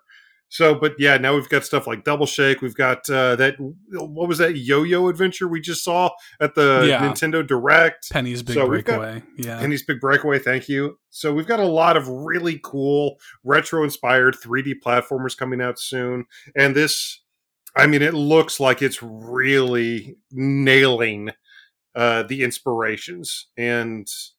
Oh man, it's it's you know as being incredibly nostalgic as I am, I oh man, it, it actually hurt me. There were so many good announcements from this that it actually hurt me to not put that one on my list. But that doesn't mean that I am not also incredibly excited to see that when it comes out. Yeah. Yeah. And even just the fact that it's called Double Shake is amazing. Like the whole the whole thing, like the catchphrase essentially of Mischief Makers is shake shake. So Mhm. for this to be called Double Shake alone is just chef's kiss. Um, but my number one, if you had told me coming into this that somebody was going to be making a spiritual successor to the Zelda Philips CDI games, I would not have believed you. But sure enough, Arzette, the Jewel of Faramore, just looks like this wonderfully cheesy love letter to the Philips CDI. Not only is it very clearly taking inspiration from the Zelda games, but Hotel Mario also. Mhm. Like, yeah. There's a shot in the trailer that just is Hotel Mario. And I just, I love that somebody loves these this much that they're out there making this work and just like, and to see excitement for it.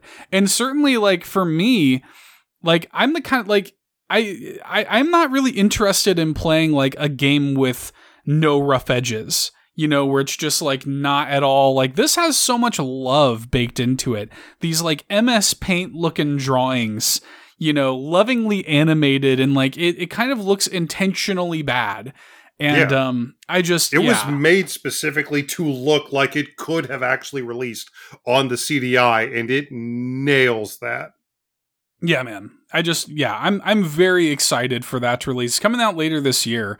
And um that that one just smacked me in the face. Like, oh my for a brief second, I thought they were actually going to say that they somehow got Yeah. the rights. Yeah, To re-release. Yeah. I I thought they were going there. I was like, no way. But uh, but Arzette, the Jewel of Faramore, is kind of the next best thing. I'm very happy it exists. Uh, that had to be my number one. Quick uh, honorable mention because I, I don't know what's on your top five, but one game that I want to shout out that I know isn't on your top five is Rose and Camellia. Um, that is just this bonkers looking like punch out, like slap out, I guess, really. Like, this Jane Austen inspired Yeah. like slap game. with- you take the Joy-Con and you and you have slap battles like Punch Out uh, in a world inspired by Jane Austen. This like Victorian, you know, sad women with roses. Like I just love it. It looks great. and So- no part of that sentence was a lie. Yeah, honorable mention to to Rose and Camellia. Yeah, I yeah. Spoiler alert: that one's not on my list either. But I didn't think it would. uh, uh, but speaking of your list, Seth, could you just run down your list one more time for our lovely fans? Yeah, for sure. My number five was Another Crusade. My number four was El Shaddai Ascension of the Metatron. My number three was This Way Madness Lies. My number two was Double Shake. And my number one was Arzette, the Jewel of Faramore. and we certainly weren't expecting like i was personally excited for this. I buy a lot of of indie physical editions so i had already you know set aside a certain amount of my budget for the next 12 months for what i was going to see here but i don't think either of us were expecting the level of presentation that we wound up getting this past week and there were so many really cool things shown off that a game that won a golden ace from us just two years ago didn't even make my top five. Wow, I'm Uh, surprised by that. I I can't. I'm absolutely buying that Chicory physical edition day one, I am one thousand too. percent.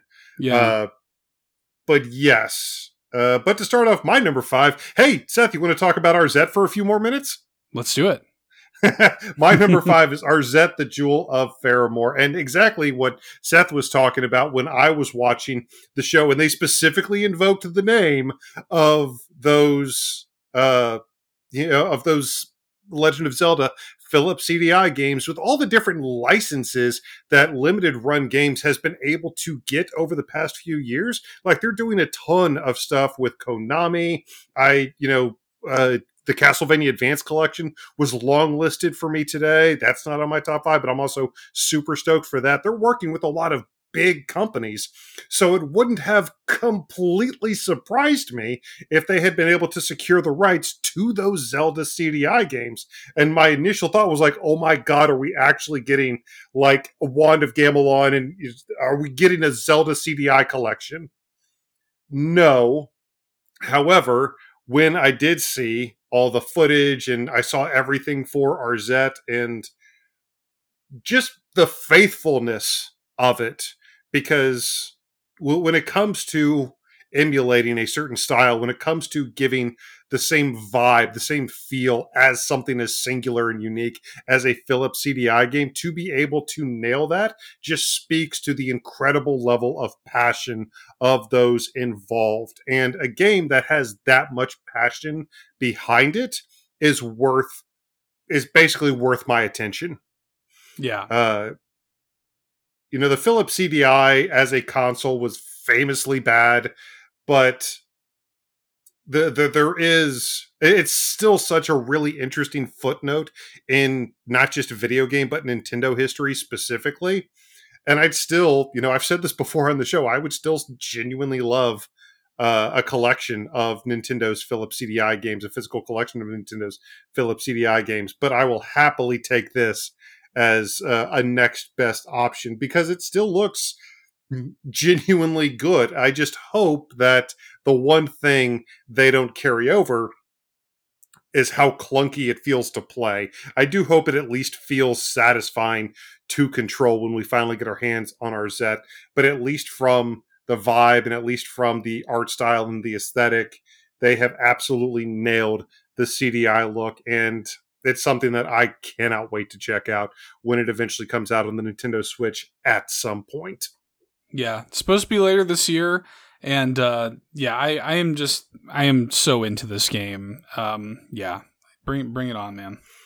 Yeah, uh, another studio, another big studio. Talk about uh, big licenses and big studios that LRG has partnered up with for some of their editions. This is a big one, and this was actually a game that we found out about prior to the presentation.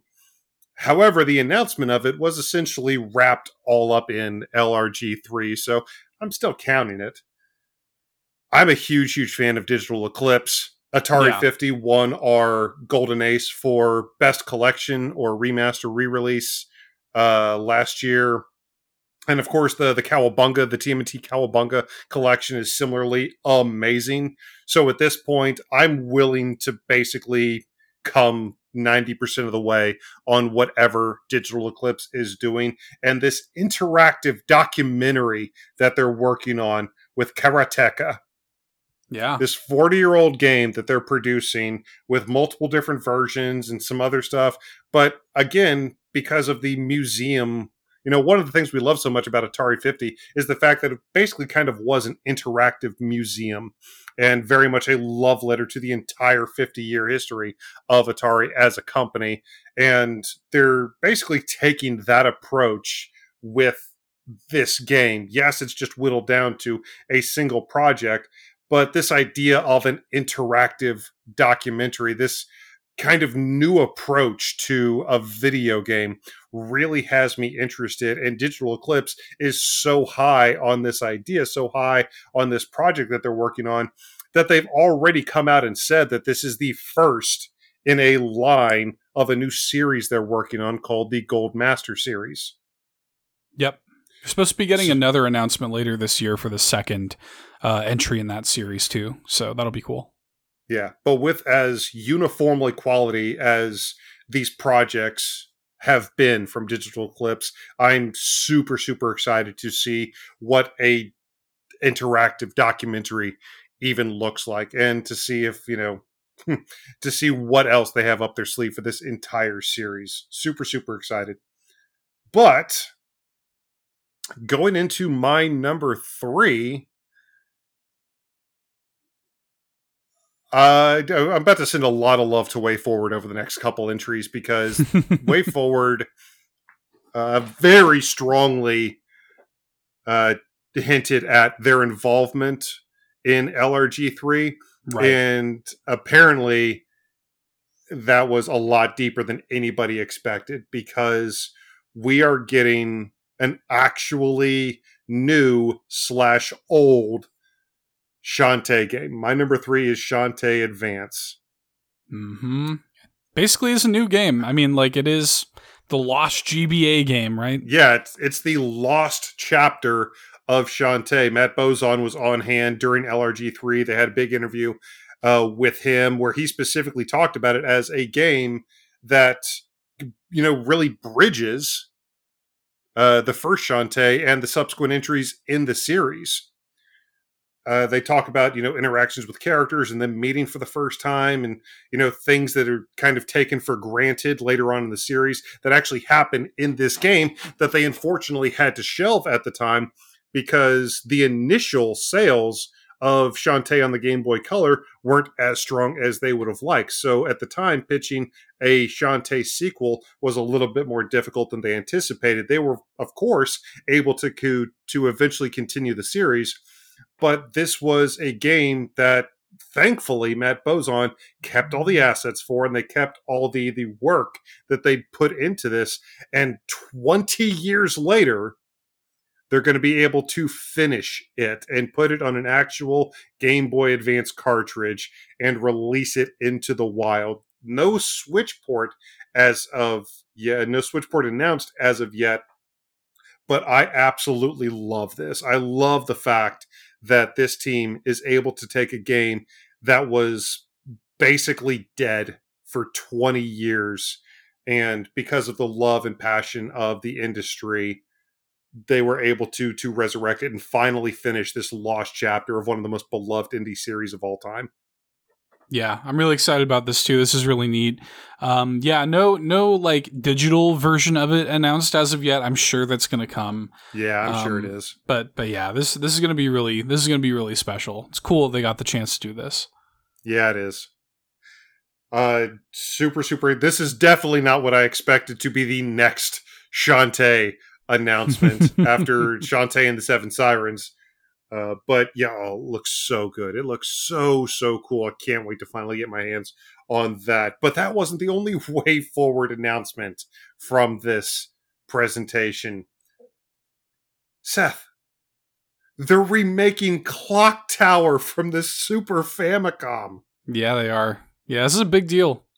My number two is Clock Tower, the original cult classic 16-bit horror game that was never brought over to the uh, to the West. I mean, I understand why. It was a very Japanese kind of setting and you know, the point and click adventure aspect of the game, there was a lot of uncertainty about whether or not that would jive at all with the setting, with the gameplay setup, with Western audiences. So I do understand why it never got released, but it is a shame, especially in the intervening years where the series has continued and eventually became like a true cult classic franchise within the horror genre. So so excited! I never got the I've never had the opportunity to play the original Clock Tower, and I cannot wait. Limited run games. Capcom, I think, is even working on this. Um, uh, but yeah, uh, you know, Way Forward is working on this. A lot of people are working to bring this together. New animated sequences, and we saw some of the new key art for for the remake. So they are really going all in with this pun, definitely intended. Uh, but yeah, this was this was one of those games that I've kind of always had in the back of my my mind. One of the wish list games that I would love in some way, some form to finally get the opportunity to check out. This one is is right up there for me in terms of my most anticipated releases uh, of the next 12 months. I cannot wait to finally get the opportunity to play Clock Tower on the Nintendo Switch. I'm so excited for this. Yeah, I'm excited for this too. I uh this this is one of those that like it's it's really cool. I'm going to be really curious to see like how how well it holds up like in, in modern and to modern scrutiny and I'm curious to see more about like the the touch they're doing is they are Yeah. redoing some of the assets and uh I'm yeah, I'm looking forward to seeing more about this. I am too, man. I cannot wait. Uh, but my number one may feel like a bit of a cheat. However, they treated it essentially as an announcement, so I'm counting it. My number one is LRG's Carbon Engine. Mm, okay. They touted this this carbon engine this this setup this piece of software that they're using that is helping them essentially bring a ton of classic games to modern consoles. And you know uh, several of my honorable mentions for this list would have been the gex announcement that ended the show. Absolutely would have been uh, the gargoyles remastered that's coming soon. Absolutely excited for the jurassic park collection that's coming soon. Cannot wait for all of those. And at the heart of a lot of these retro games coming back to modern consoles is this carbon engine that LRG is working with. And the thing that makes me excited about this is we've already seen some insane announcements that the carbon engine they're working with has allowed them to make. I cannot wait like to think that that's potentially just the tip of the iceberg. Because the way they touted it as this is something we're doing now we're basically just getting started. The way they presented it was not in the hey here's this project that we finished up and we just want to tell you guys how it's done. They basically said hey we've got this awesome new uh, engine now that opens that basically just the dam is open now at this point so the thought of what else could potentially be on the horizon for for my poor nostalgic wallet, uh, just what they could potentially announce, the games that they could potentially bring back, and what this does for preservation, uh, could wind up being, you know, in completely regardless of of how excited people would be to see games and be you know have them available to play what this could potentially mean just for preservation for the long term preservation of specific video game software means a lot so that is easily my number one is the idea that so so many of favorites from years past could potentially be on the horizon to come back into our our grubby little hands. I cannot wait, Seth. Yeah, they uh, the carbon engine was sort of like rolled out and really sort of given uh, top billing, especially going into the sort of final segment of LRG three. Um, we have seen a couple of carbon engine games. That's how the Yep. original Shantae port was Yep. able to happen. Uh, River City Girls Zero is a carbon engine game.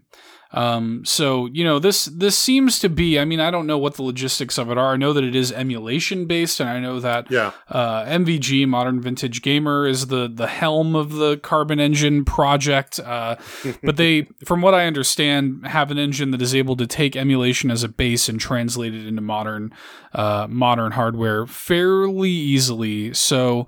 I'll be interested to see like how much further this goes. You know, it's a neat idea, it's a neat initiative, and hopefully it is easy to work with, and hopefully you know this excites uh, you know, IP and, and rights holders of, of these like classic games that can find a new life, you know, on modern platforms. So a really cool initiative. Yeah, just I mean, like you just said, for the rights holders, because of how big LRG has gotten, uh, the the thought that they could fairly easily translate an old piece of software, re-release it on modern platforms, and sell. I mean, even a modest number of coffee uh, coffees. Uh, to be able to sell even a modest number of copies and continue to make money off of something, or make you know, or make money off of something again that has basically just been sitting on someone's hard drive for years. Hopefully, that excites a lot of rights holders that they start actively engaging, start actively reaching out to LRG because you know if they just want to open a full-on publishing wing, it's like just just start pumping them out like a factory. I'd be more than happy with that. Yeah, man. Well, let's run down your list one more time, my friend. Absolutely. My number five Arzette, the Jewel of Faramore, the CDI spiritual successor from these Zelda games. My number four, Karateka, the interactive uh, documentary from Digital Eclipse. My number three, Shantae Advance, finally coming to us from Way Forward. My number two, Clock Tower from also Way Forward. And my number one, LRG's Carbon Engine, the gateway through which many of our nostalgic uh, favorites will hopefully re enter the modern age. Nice, nice. So let us know what you guys thought of uh, of LRG three. What your favorite announcements were. We have a lot of like collectors and physical collectors in our community, yep. so uh, I'm sure there's going to be some excitement for this. Mm-hmm. And uh, and again, you know, shout outs to, to LRG. It was I got to be honest, their their presentations have been very hit or miss for me in the past, but uh, but this one was great. This is genuinely really good. So yeah, well done, well done, LRG. Absolutely, and you know, speaking of uh speaking of, you know, classic gaming, speaking of nostalgic gaming, speaking of legendary gaming, Seth, today as this episode is going live is quite the auspicious occasion. Especially in Nintendo history, today marks the 40th anniversary of the original Japanese release of the Famicom, uh, and we're going to tell you all about it with a full, all in retrospective.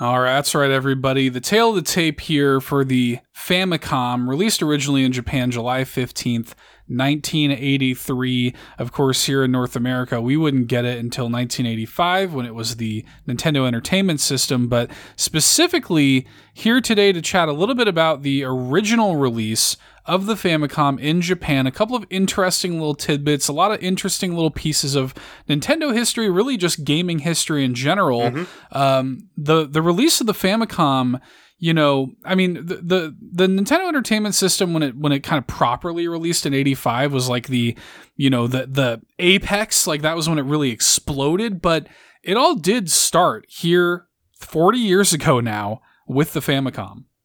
It absolutely did, and very very interesting timing because this just happened to you know it was the crash of it was a video game crash of 83 atari and et and, and that whole debacle had just happened. So nintendo was trying to release this brand new console into the wild right around that same time. And you know I, I actually learned a lot about the Famicom and its history over the past few days, and there's so many interesting little anecdotes and so many interesting little tidbits when it comes to this console. But just looking at it in terms of large picture, just big picture, the video game industry, like it's it's not hyperbolic whatsoever to say that the landscape of the video games industry looks the way it does right now in a large part due to the release of the Famicom, due to the release of Nintendo's 8 bit system. Uh, to say that that system rejuvenated the entire industry and set it on its world conquering path today, I don't think is an understatement. The impact of the Famicom, just right here at the beginning, the impact of the Famicom cannot possibly be understated. I would I would genuinely like to see the timeline where the Famicom was never released. I'm sure eventually we would have gotten some type of, of interactive entertainment akin to video games with the enhancement of technology and um, you know, as you know as software and hardware continue to evolve. But the way the video games industry looks right now, like you can you can basically trace everything back to this one nexus point back on July 15th, 1993, and the release of this little white and red plastic box. Yeah, yeah, and it's even just the the design of it is is interesting in and of itself because you know making a, a home video game, you know there had been other home video game consoles before, of course, of but, course. Um, the the Famicom was a you know this this notion of Nintendo who had seen success in the arcades wanting to bring this experience to the home market. and you know major competition emerged at this point too something that i learned when uh, when i was researching this and learning about the history of the famicom is that sega's original home video game arcade system the SG-1000 also released on the exact same day uh, on July 15th, 1983. This is also the 40th anniversary of that system. Uh, which is crazy that they released Yeah. on the same day. Now, the Famicom, of course, ate its lunch, um, but it was still it's it's still kind of like the genesis of that famous rivalry as well. These two, uh, you know, companies that had both seen success in the arcades, trying to like get a bite at this apple. Um, it's interesting because when this launched, you know, we wouldn't see Mario you know, the defining character, we wouldn't see that properly kind of come onto the scene and explode until the NES, until we got it over here in the States. Yeah. Uh, so this system for years had to, for like two years, had to exist without Mario, which is like weird to think about now with 40 years of hindsight. Well, they had like we had Mario Brothers, but we didn't have like Super Mario Brothers. right. That was really the game that uh, that that changed everything. But it was thanks to the the chip that came with uh, the Famicom, which was being used in a lot of arcade machines at the time that allowed for scrolling, which was a very novel concept for for video games and it was something very famously that was hard to work on on PCs which was what allowed video game consoles to to even exist at that point as separate from PCs and releasing the Famicom as an actual PC as a personal computer. I mean, it was called the family computer, but releasing it as more of a computer was a very viable option for Nintendo at the offset. Uh, like there were originally plans in place to release the Famicom with a keyboard and you know a more traditional uh, computer style disk data management system. Like it was going to be Nintendo's personal computer for all intents and purposes, but they decided, I say they, Mr. Yamauchi decided to pivot to the much more simplified, just simple video game console for the sake of, you know, not being too complex for uh, you know, being something easy and approachable for its user base. But yeah, that was a very real option for the Famicom at one time is to release as a more traditional style computer product and not just as a dedicated video game console. But another big thing, you know, we talk about the the disc, and it would eventually get its own disc based uh, system, which we'll talk about. But you know, the the uh, the, they did wind up taking a huge cue from Atari and from ColecoVision, as opposed to having games that were ingrained on their console, like their color TV game that Nintendo had released prior to the Famicom. They did decide to, you know, move toward a cartridge-based uh, game system, which would allow for, you know, the distribution and creation of games for for years to come. So just that idea um, was also a huge hallmark of the success of the system. Yeah, I mean it's we're we're still, you know, feeling the effects of that today. I mean, our Nintendo Switch is still running on, you know, proprietary cartridges like that, which is cool. And um I I think it's interesting too, like you said, like this notion of wanting to use it they they're originally looking at it as a much more like PC corollary. Yeah. Um, you know, it, they eventually would release, you know, not only programmable software with Family Basic and a keyboard uh, to to work with it as well. They would wind up releasing that later, but Yamauchi, I think, correctly, um, you know, posited that it was too intimidating to position this thing as a home computer. And in fact, uh, one fun fact that I liked reading about the uh, the lead designer of the system was Masayuki Uemura, and his wife is the one who suggested the change of the name. It was originally going to be called Gamecom. Gamecom, yeah, And- which they would eventually use. Not Nintendo wouldn't, but we would eventually get a weird knockoff console called a Gamecom. But to think that that was originally a name that we could have gotten, so weird. I just love that he credits his wife as like, yeah, let's like this is even this like implies that it's like a personal computer. That's not what this is. Let's call it a family computer. And that's what Famicom means. And I just, that's such a fun little story. And I, I just love that. I love reading about how Yamauchi decided on the striking, I still think it's a pretty striking design, the, the red, white, and gold design. Um, Which was apparently, I, I, wasn't able to confirm this, but apparently that was based off of an antenna being sold in Japan at the time. He saw a billboard for DX antenna uh, that utilized those colors, and and those colors that's what inspired him to color the uh, the Famicom that way. I think stuff like that is super interesting. I think really just kind of like shows a human hand in in making this stuff. And when you look at even the like launch lineup of of this system, it was like Donkey Kong, Donkey Kong Jr., and Popeye. you know, it's their arcade games. It's just ports of their arcade games. So. well, I mean, Nintendo started out obviously as an arcade company. Donkey Kong was their biggest success. So, especially here in 83 just a couple years removed from the creation of of course they're still gonna to try to to milk donkey kong for as much mm-hmm. as they mm-hmm. possibly can so that makes perfect sense that they're going to release Donkey Kong, but it was their experience within the arcades and the fact that they were trying to use the same technology that their arcade machines did.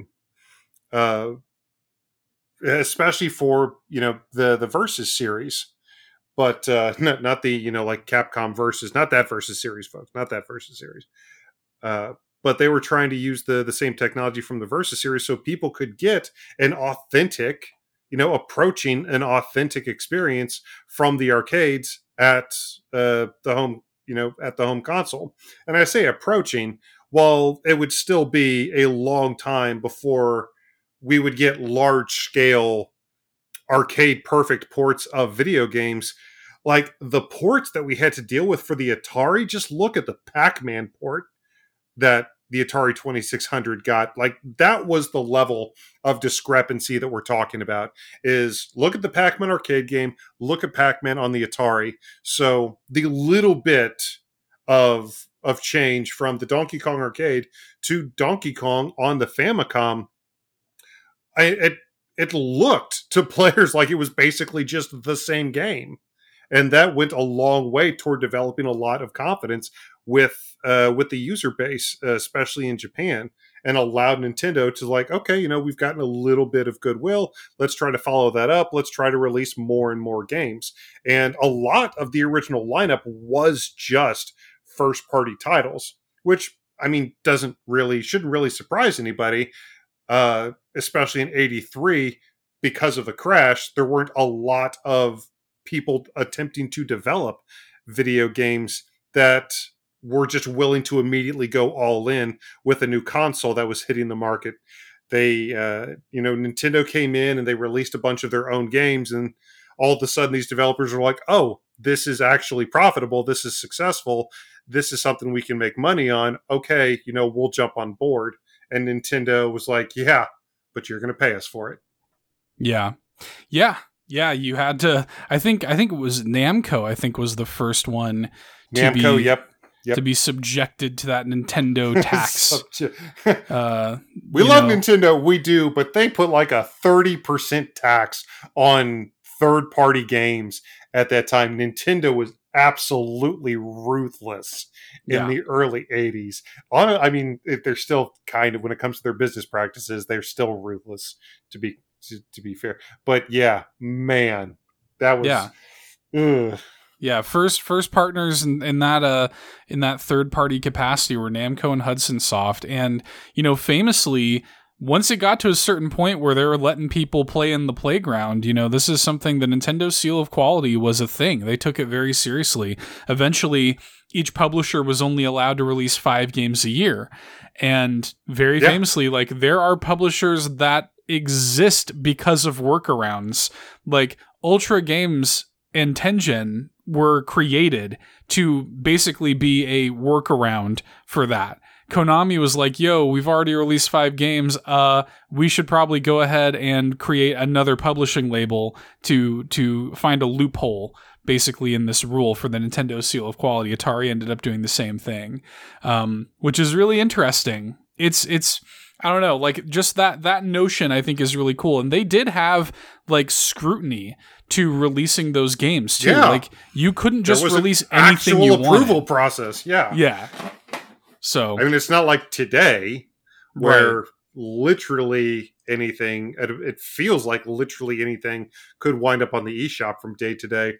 Uh, th- that that was one of the biggest things that people were concerned about in the the mid 80s was this idea of like are these games actually going to have any quality to them? Are they going to be any good whatsoever? So that was a huge initiative for i mean for many years it, it got to the point where we took it for granted to see that big golden seal on the front of games released for nintendo systems that huge nintendo seal of quality and that originated as a way for Nintendo to develop confidence with the user base. Like, listen, we've tried this game, we've play tested it, we can promise this is a product that, you know, this isn't just something that somebody coded together and we boxed up. It's like, this is an actual game. You can be confident that people, you know, that this has been an approved piece of software.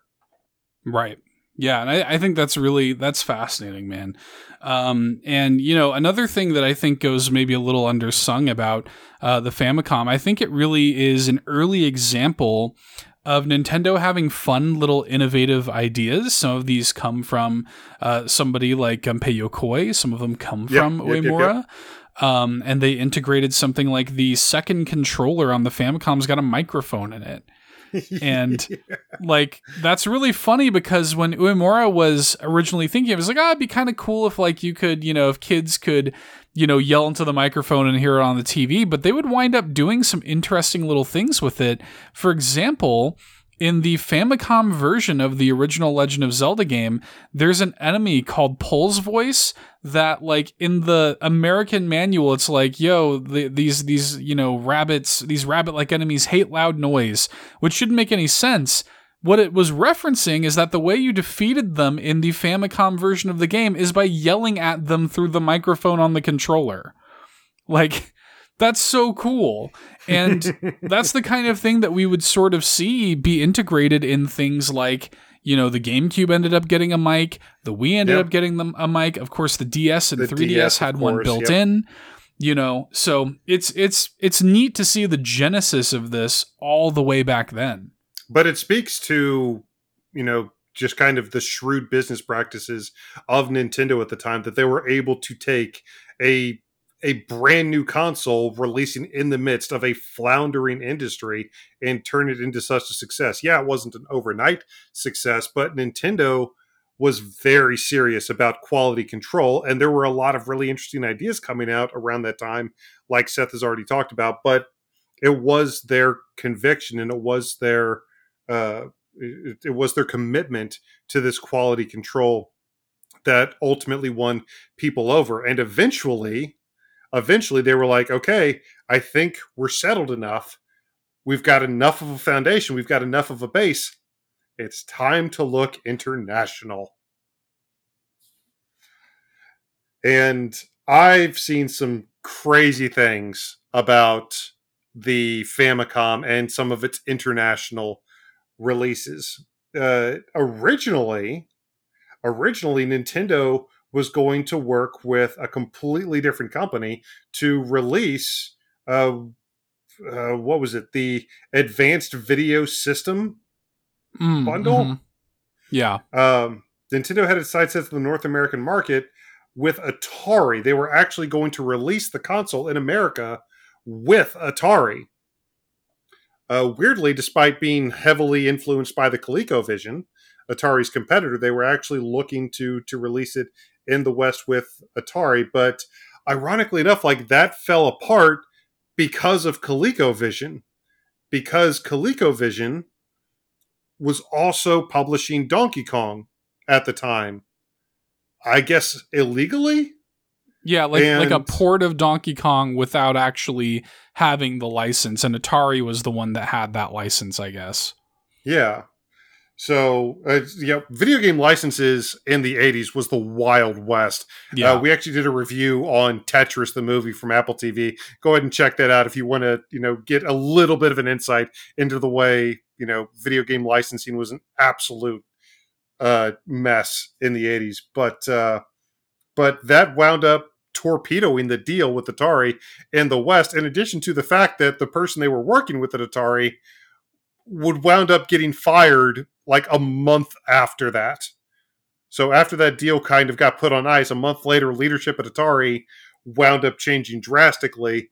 So Nintendo was forced to go somewhere else, and uh, they wound up, of course, uh, releasing the uh, Nintendo Entertainment System in 1985. They showed it off at the Consumer Electronics Show, and of course, they bundled it with Super Mario Brothers.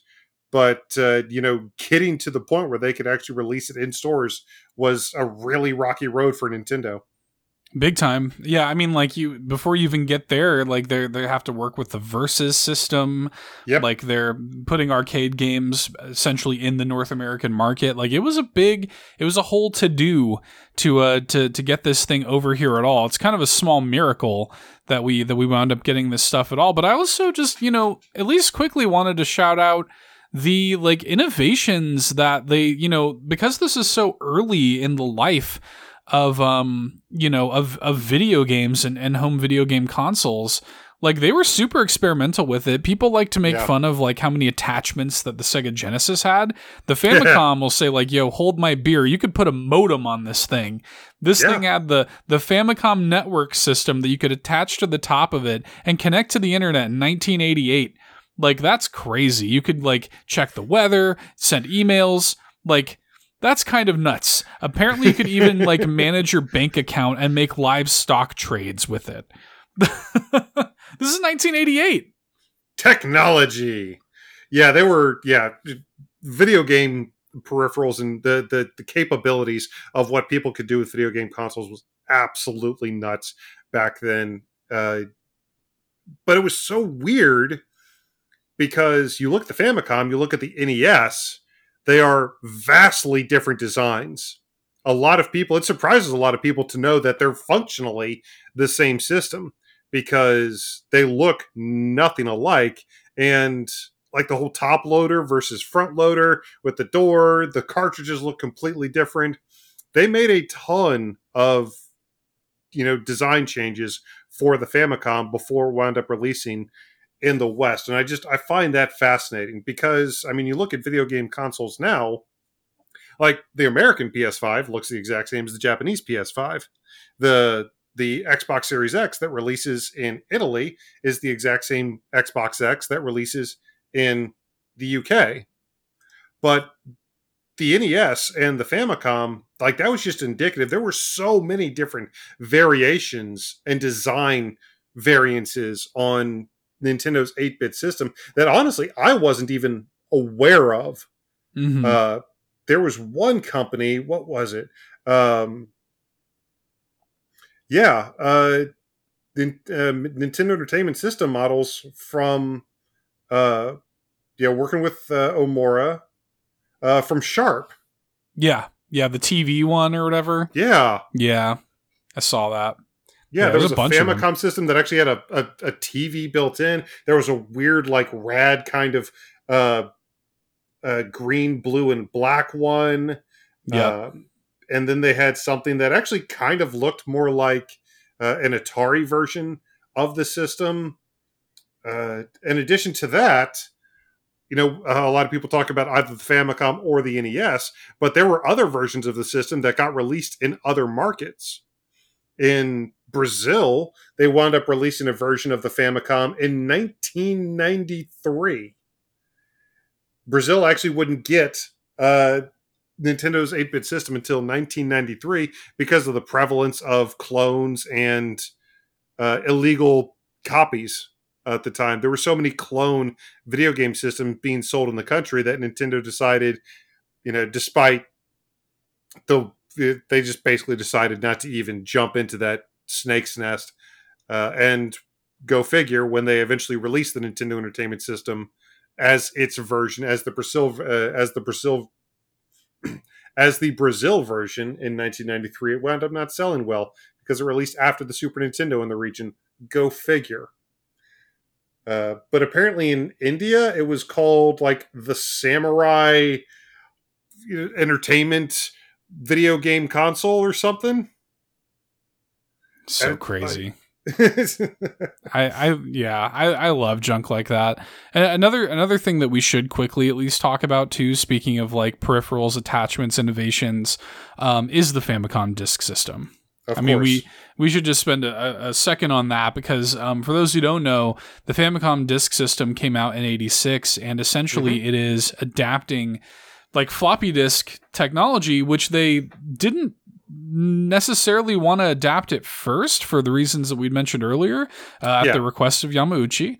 Um, but of course, like being able to, you know, have rewritable, uh, you know, plastic shell disk cards, um, you know, offered a lot of flexibility for for fans, and they had like the ability not only could you go and buy these on the store shelf on little like you know old school looking you know floppy disks and put it into your Famicom disk system and play uh, these games, but you could take it and rewrite Re- those yeah. those games at a disc writer kiosk that were in stores all across Japan. That's where Disc-kun is from.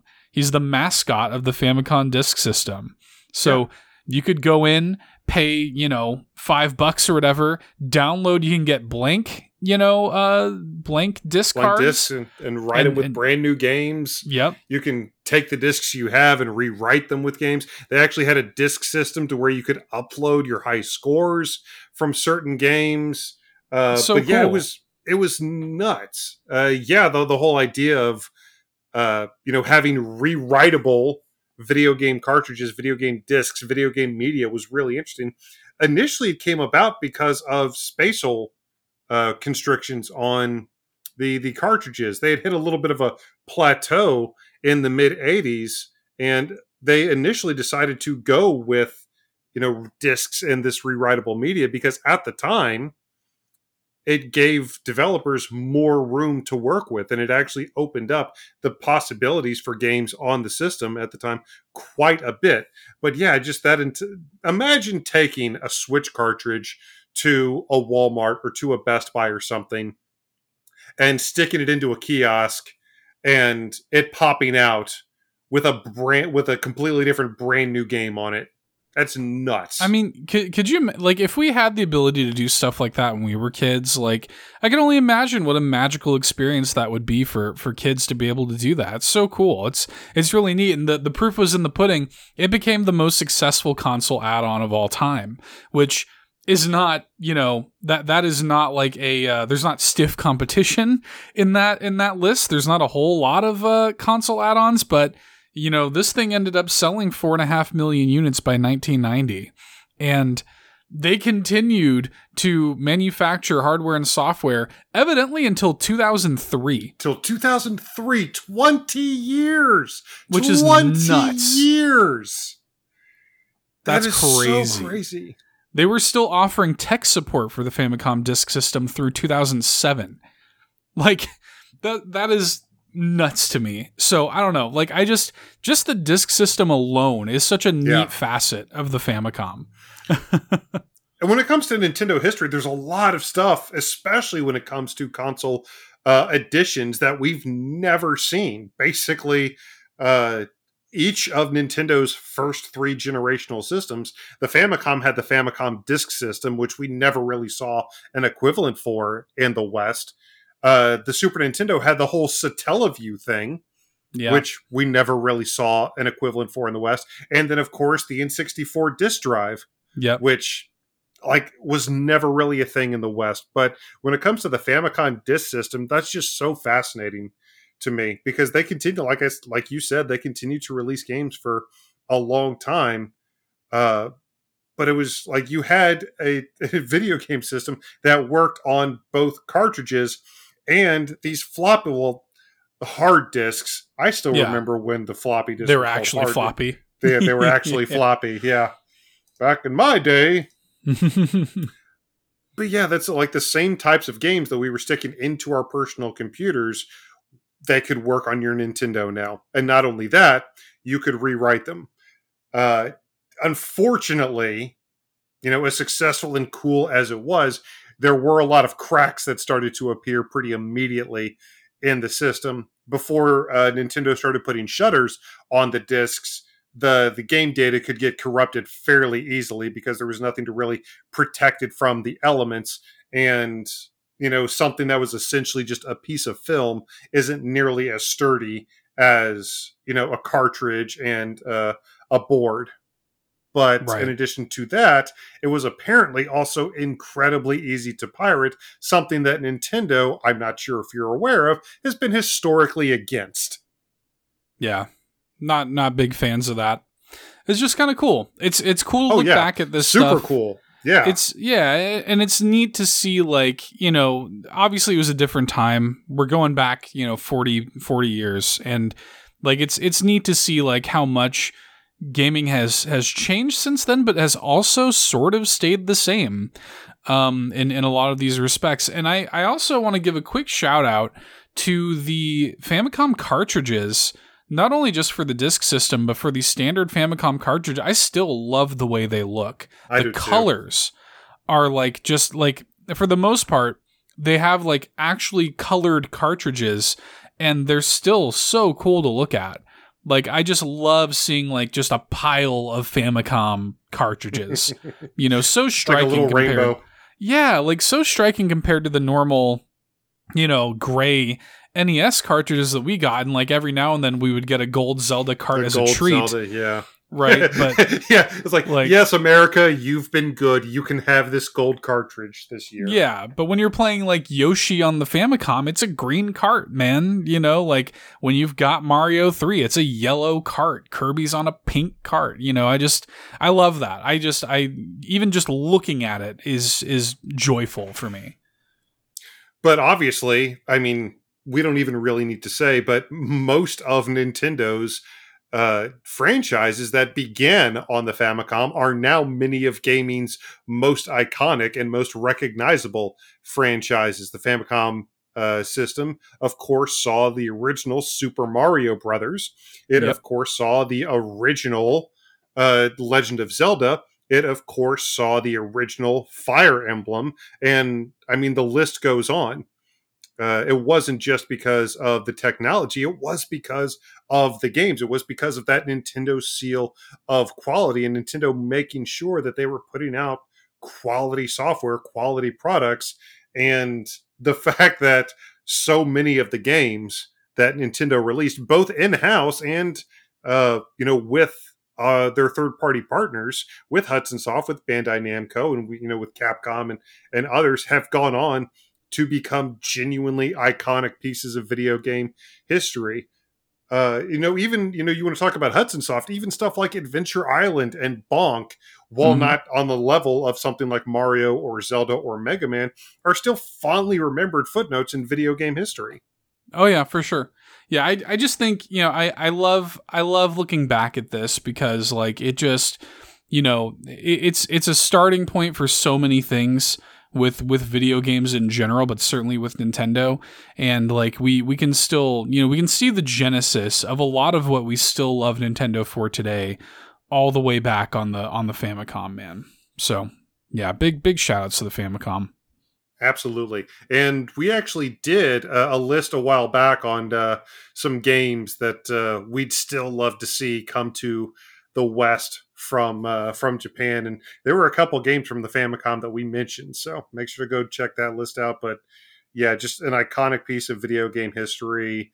Cannot I, I honestly cannot overstate its impact on this industry whatsoever. Uh, what an insanely pivotal point in the history of video games. Congratulations on 40 years, you gorgeous white and red box. 40 years, man. We uh, and this is certainly this is far from a complete history. We'll leave that to the professionals, but it, it was fun to kind of dig through it a little bit and Yeah. um and and give some of the the interesting footnotes because there's so much. I mean, if you really want to get into the weeds and research this yourself, there is so much more. I mean, we could have been here for another hour just talking about, you know, the the journey that the Famicom went on. It's it's a fascinating system. The boards and the, the the technology and you know the different you know plugs and, and, and stuff like that and it it really is really cool but yeah it's very easy to get lost in the weeds but such an amazingly interesting story and one of the like I said just one of the pivotal moments in the history of this industry but you know let us know if you guys have ever actually played a Famicom what your favorite Famicom games are reach out to us on Facebook at All In Podcast on Twitter at All In Podcast. Come join the conversation in our Discord. We would love to talk some Famicom. What's your favorite Famicom inspired merch that you have? Do you have one of those cool Famicom inspired DS or 3DSs or uh, Game Boy Advance SPs? Join us and let us know. Make sure to follow us on YouTube as well. Uh, youtube.com slash all in podcast where of course each and every week we break down the week in nintendo news and uh, you know, with all the content that we create with this, the main show, with all the stuff, all the videos that we release on our YouTube channel, we also create amazing exclusive content for our patrons. We do. Patreon.com slash all in podcast. Head over there, see which tier works for you. Three tiers of support, seven day free trial to the Golden Banana tier, which gets you access to both of our weekly Patreon exclusive podcasts, uh, shout outs on the show, a whole lot more. Discounts on our merch at bit.ly slash all in merch uh, is available as well. So we really appreciate everybody who supports us over there, throws a few bones our way for our hard work. But if you can't throw any bones our way, we do understand. You can support us entirely for free by dropping some words. Of course, as always, on Apple Podcasts, on Podchaser, and Audible, you can leave us five star written reviews that I'll shout out here on the show. And on Spotify, you can leave us a five star rating. Uh, very, very free and easy and appreciated way to support your favorite independent Nintendo podcast. Thank you. Yes, very, very appreciated for everybody who has dropped words. Massive, massive thank you to all of our amazing, amazing Patreons. Listen, you all are legends. You know it. You are. And honestly, just a huge thank you to everybody who has even just shared our content somewhere, somehow across this vast and amazing internet of ours. To all of you, we just want to say namaste. Namaste. Another one down, dude. We uh we did it. We have we have trounced through gaming history a little bit. Uh, Mhm. Had some fun talking about the Famicom. Looked forward to some stuff coming from LRG, and even managed to uh, to spend a good long time telling the folks about Oxenfree too. It was a good week. It was a good week. Was a very good week. We we always have a good week here at All In, but uh, we always have stuff to look forward to as well. I mean, yeah, we got uh this weekend is Splatfest. Uh, for one thing, so we got we got to see who, which which ice cream will reign supreme. uh, for sure. But you and Anastasia pick your uh, team yet? yeah, we're gonna do Team Mint Chocolate Chip. We're gonna I go. figured. We're gonna I go figured. for that. So we're we're doing that, and that's gonna be fun. Like I said, sometime early next week, I'm gonna try to put something together for Mario Kart. So if you're not already in our Discord community, join up for that. Um, again, you know, voting for the fantasy league. There's so much stuff like community driven stuff happening, and then like let's not forget that next week Pikmin Four. Pikmin 4 comes out next Friday. Cannot wait. Going to be one of the biggest releases of the second half of the year for Nintendo. And uh, don't forget to also check, yeah, don't forget to check out Seth's video on the YouTube channel of his playthrough.